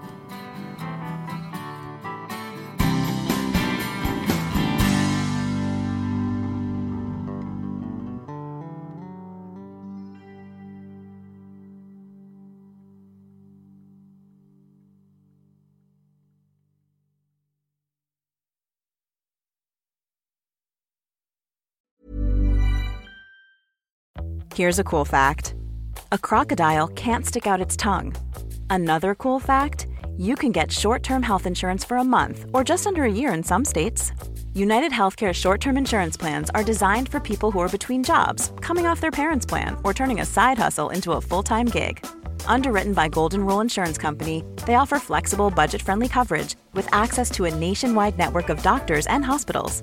Get more cool facts about United Healthcare short term plans at uh1.com. Even when we're on a budget, we still deserve nice things. Quince is a place to scoop up stunning high end goods for 50 to 80% less than similar brands. They have buttery soft cashmere sweaters starting at $50, luxurious Italian leather bags, and so much more. Plus, Quince only works with factories that use safe, ethical, and responsible manufacturing.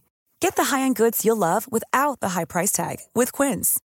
Go to quince.com/style for free shipping and 365-day returns.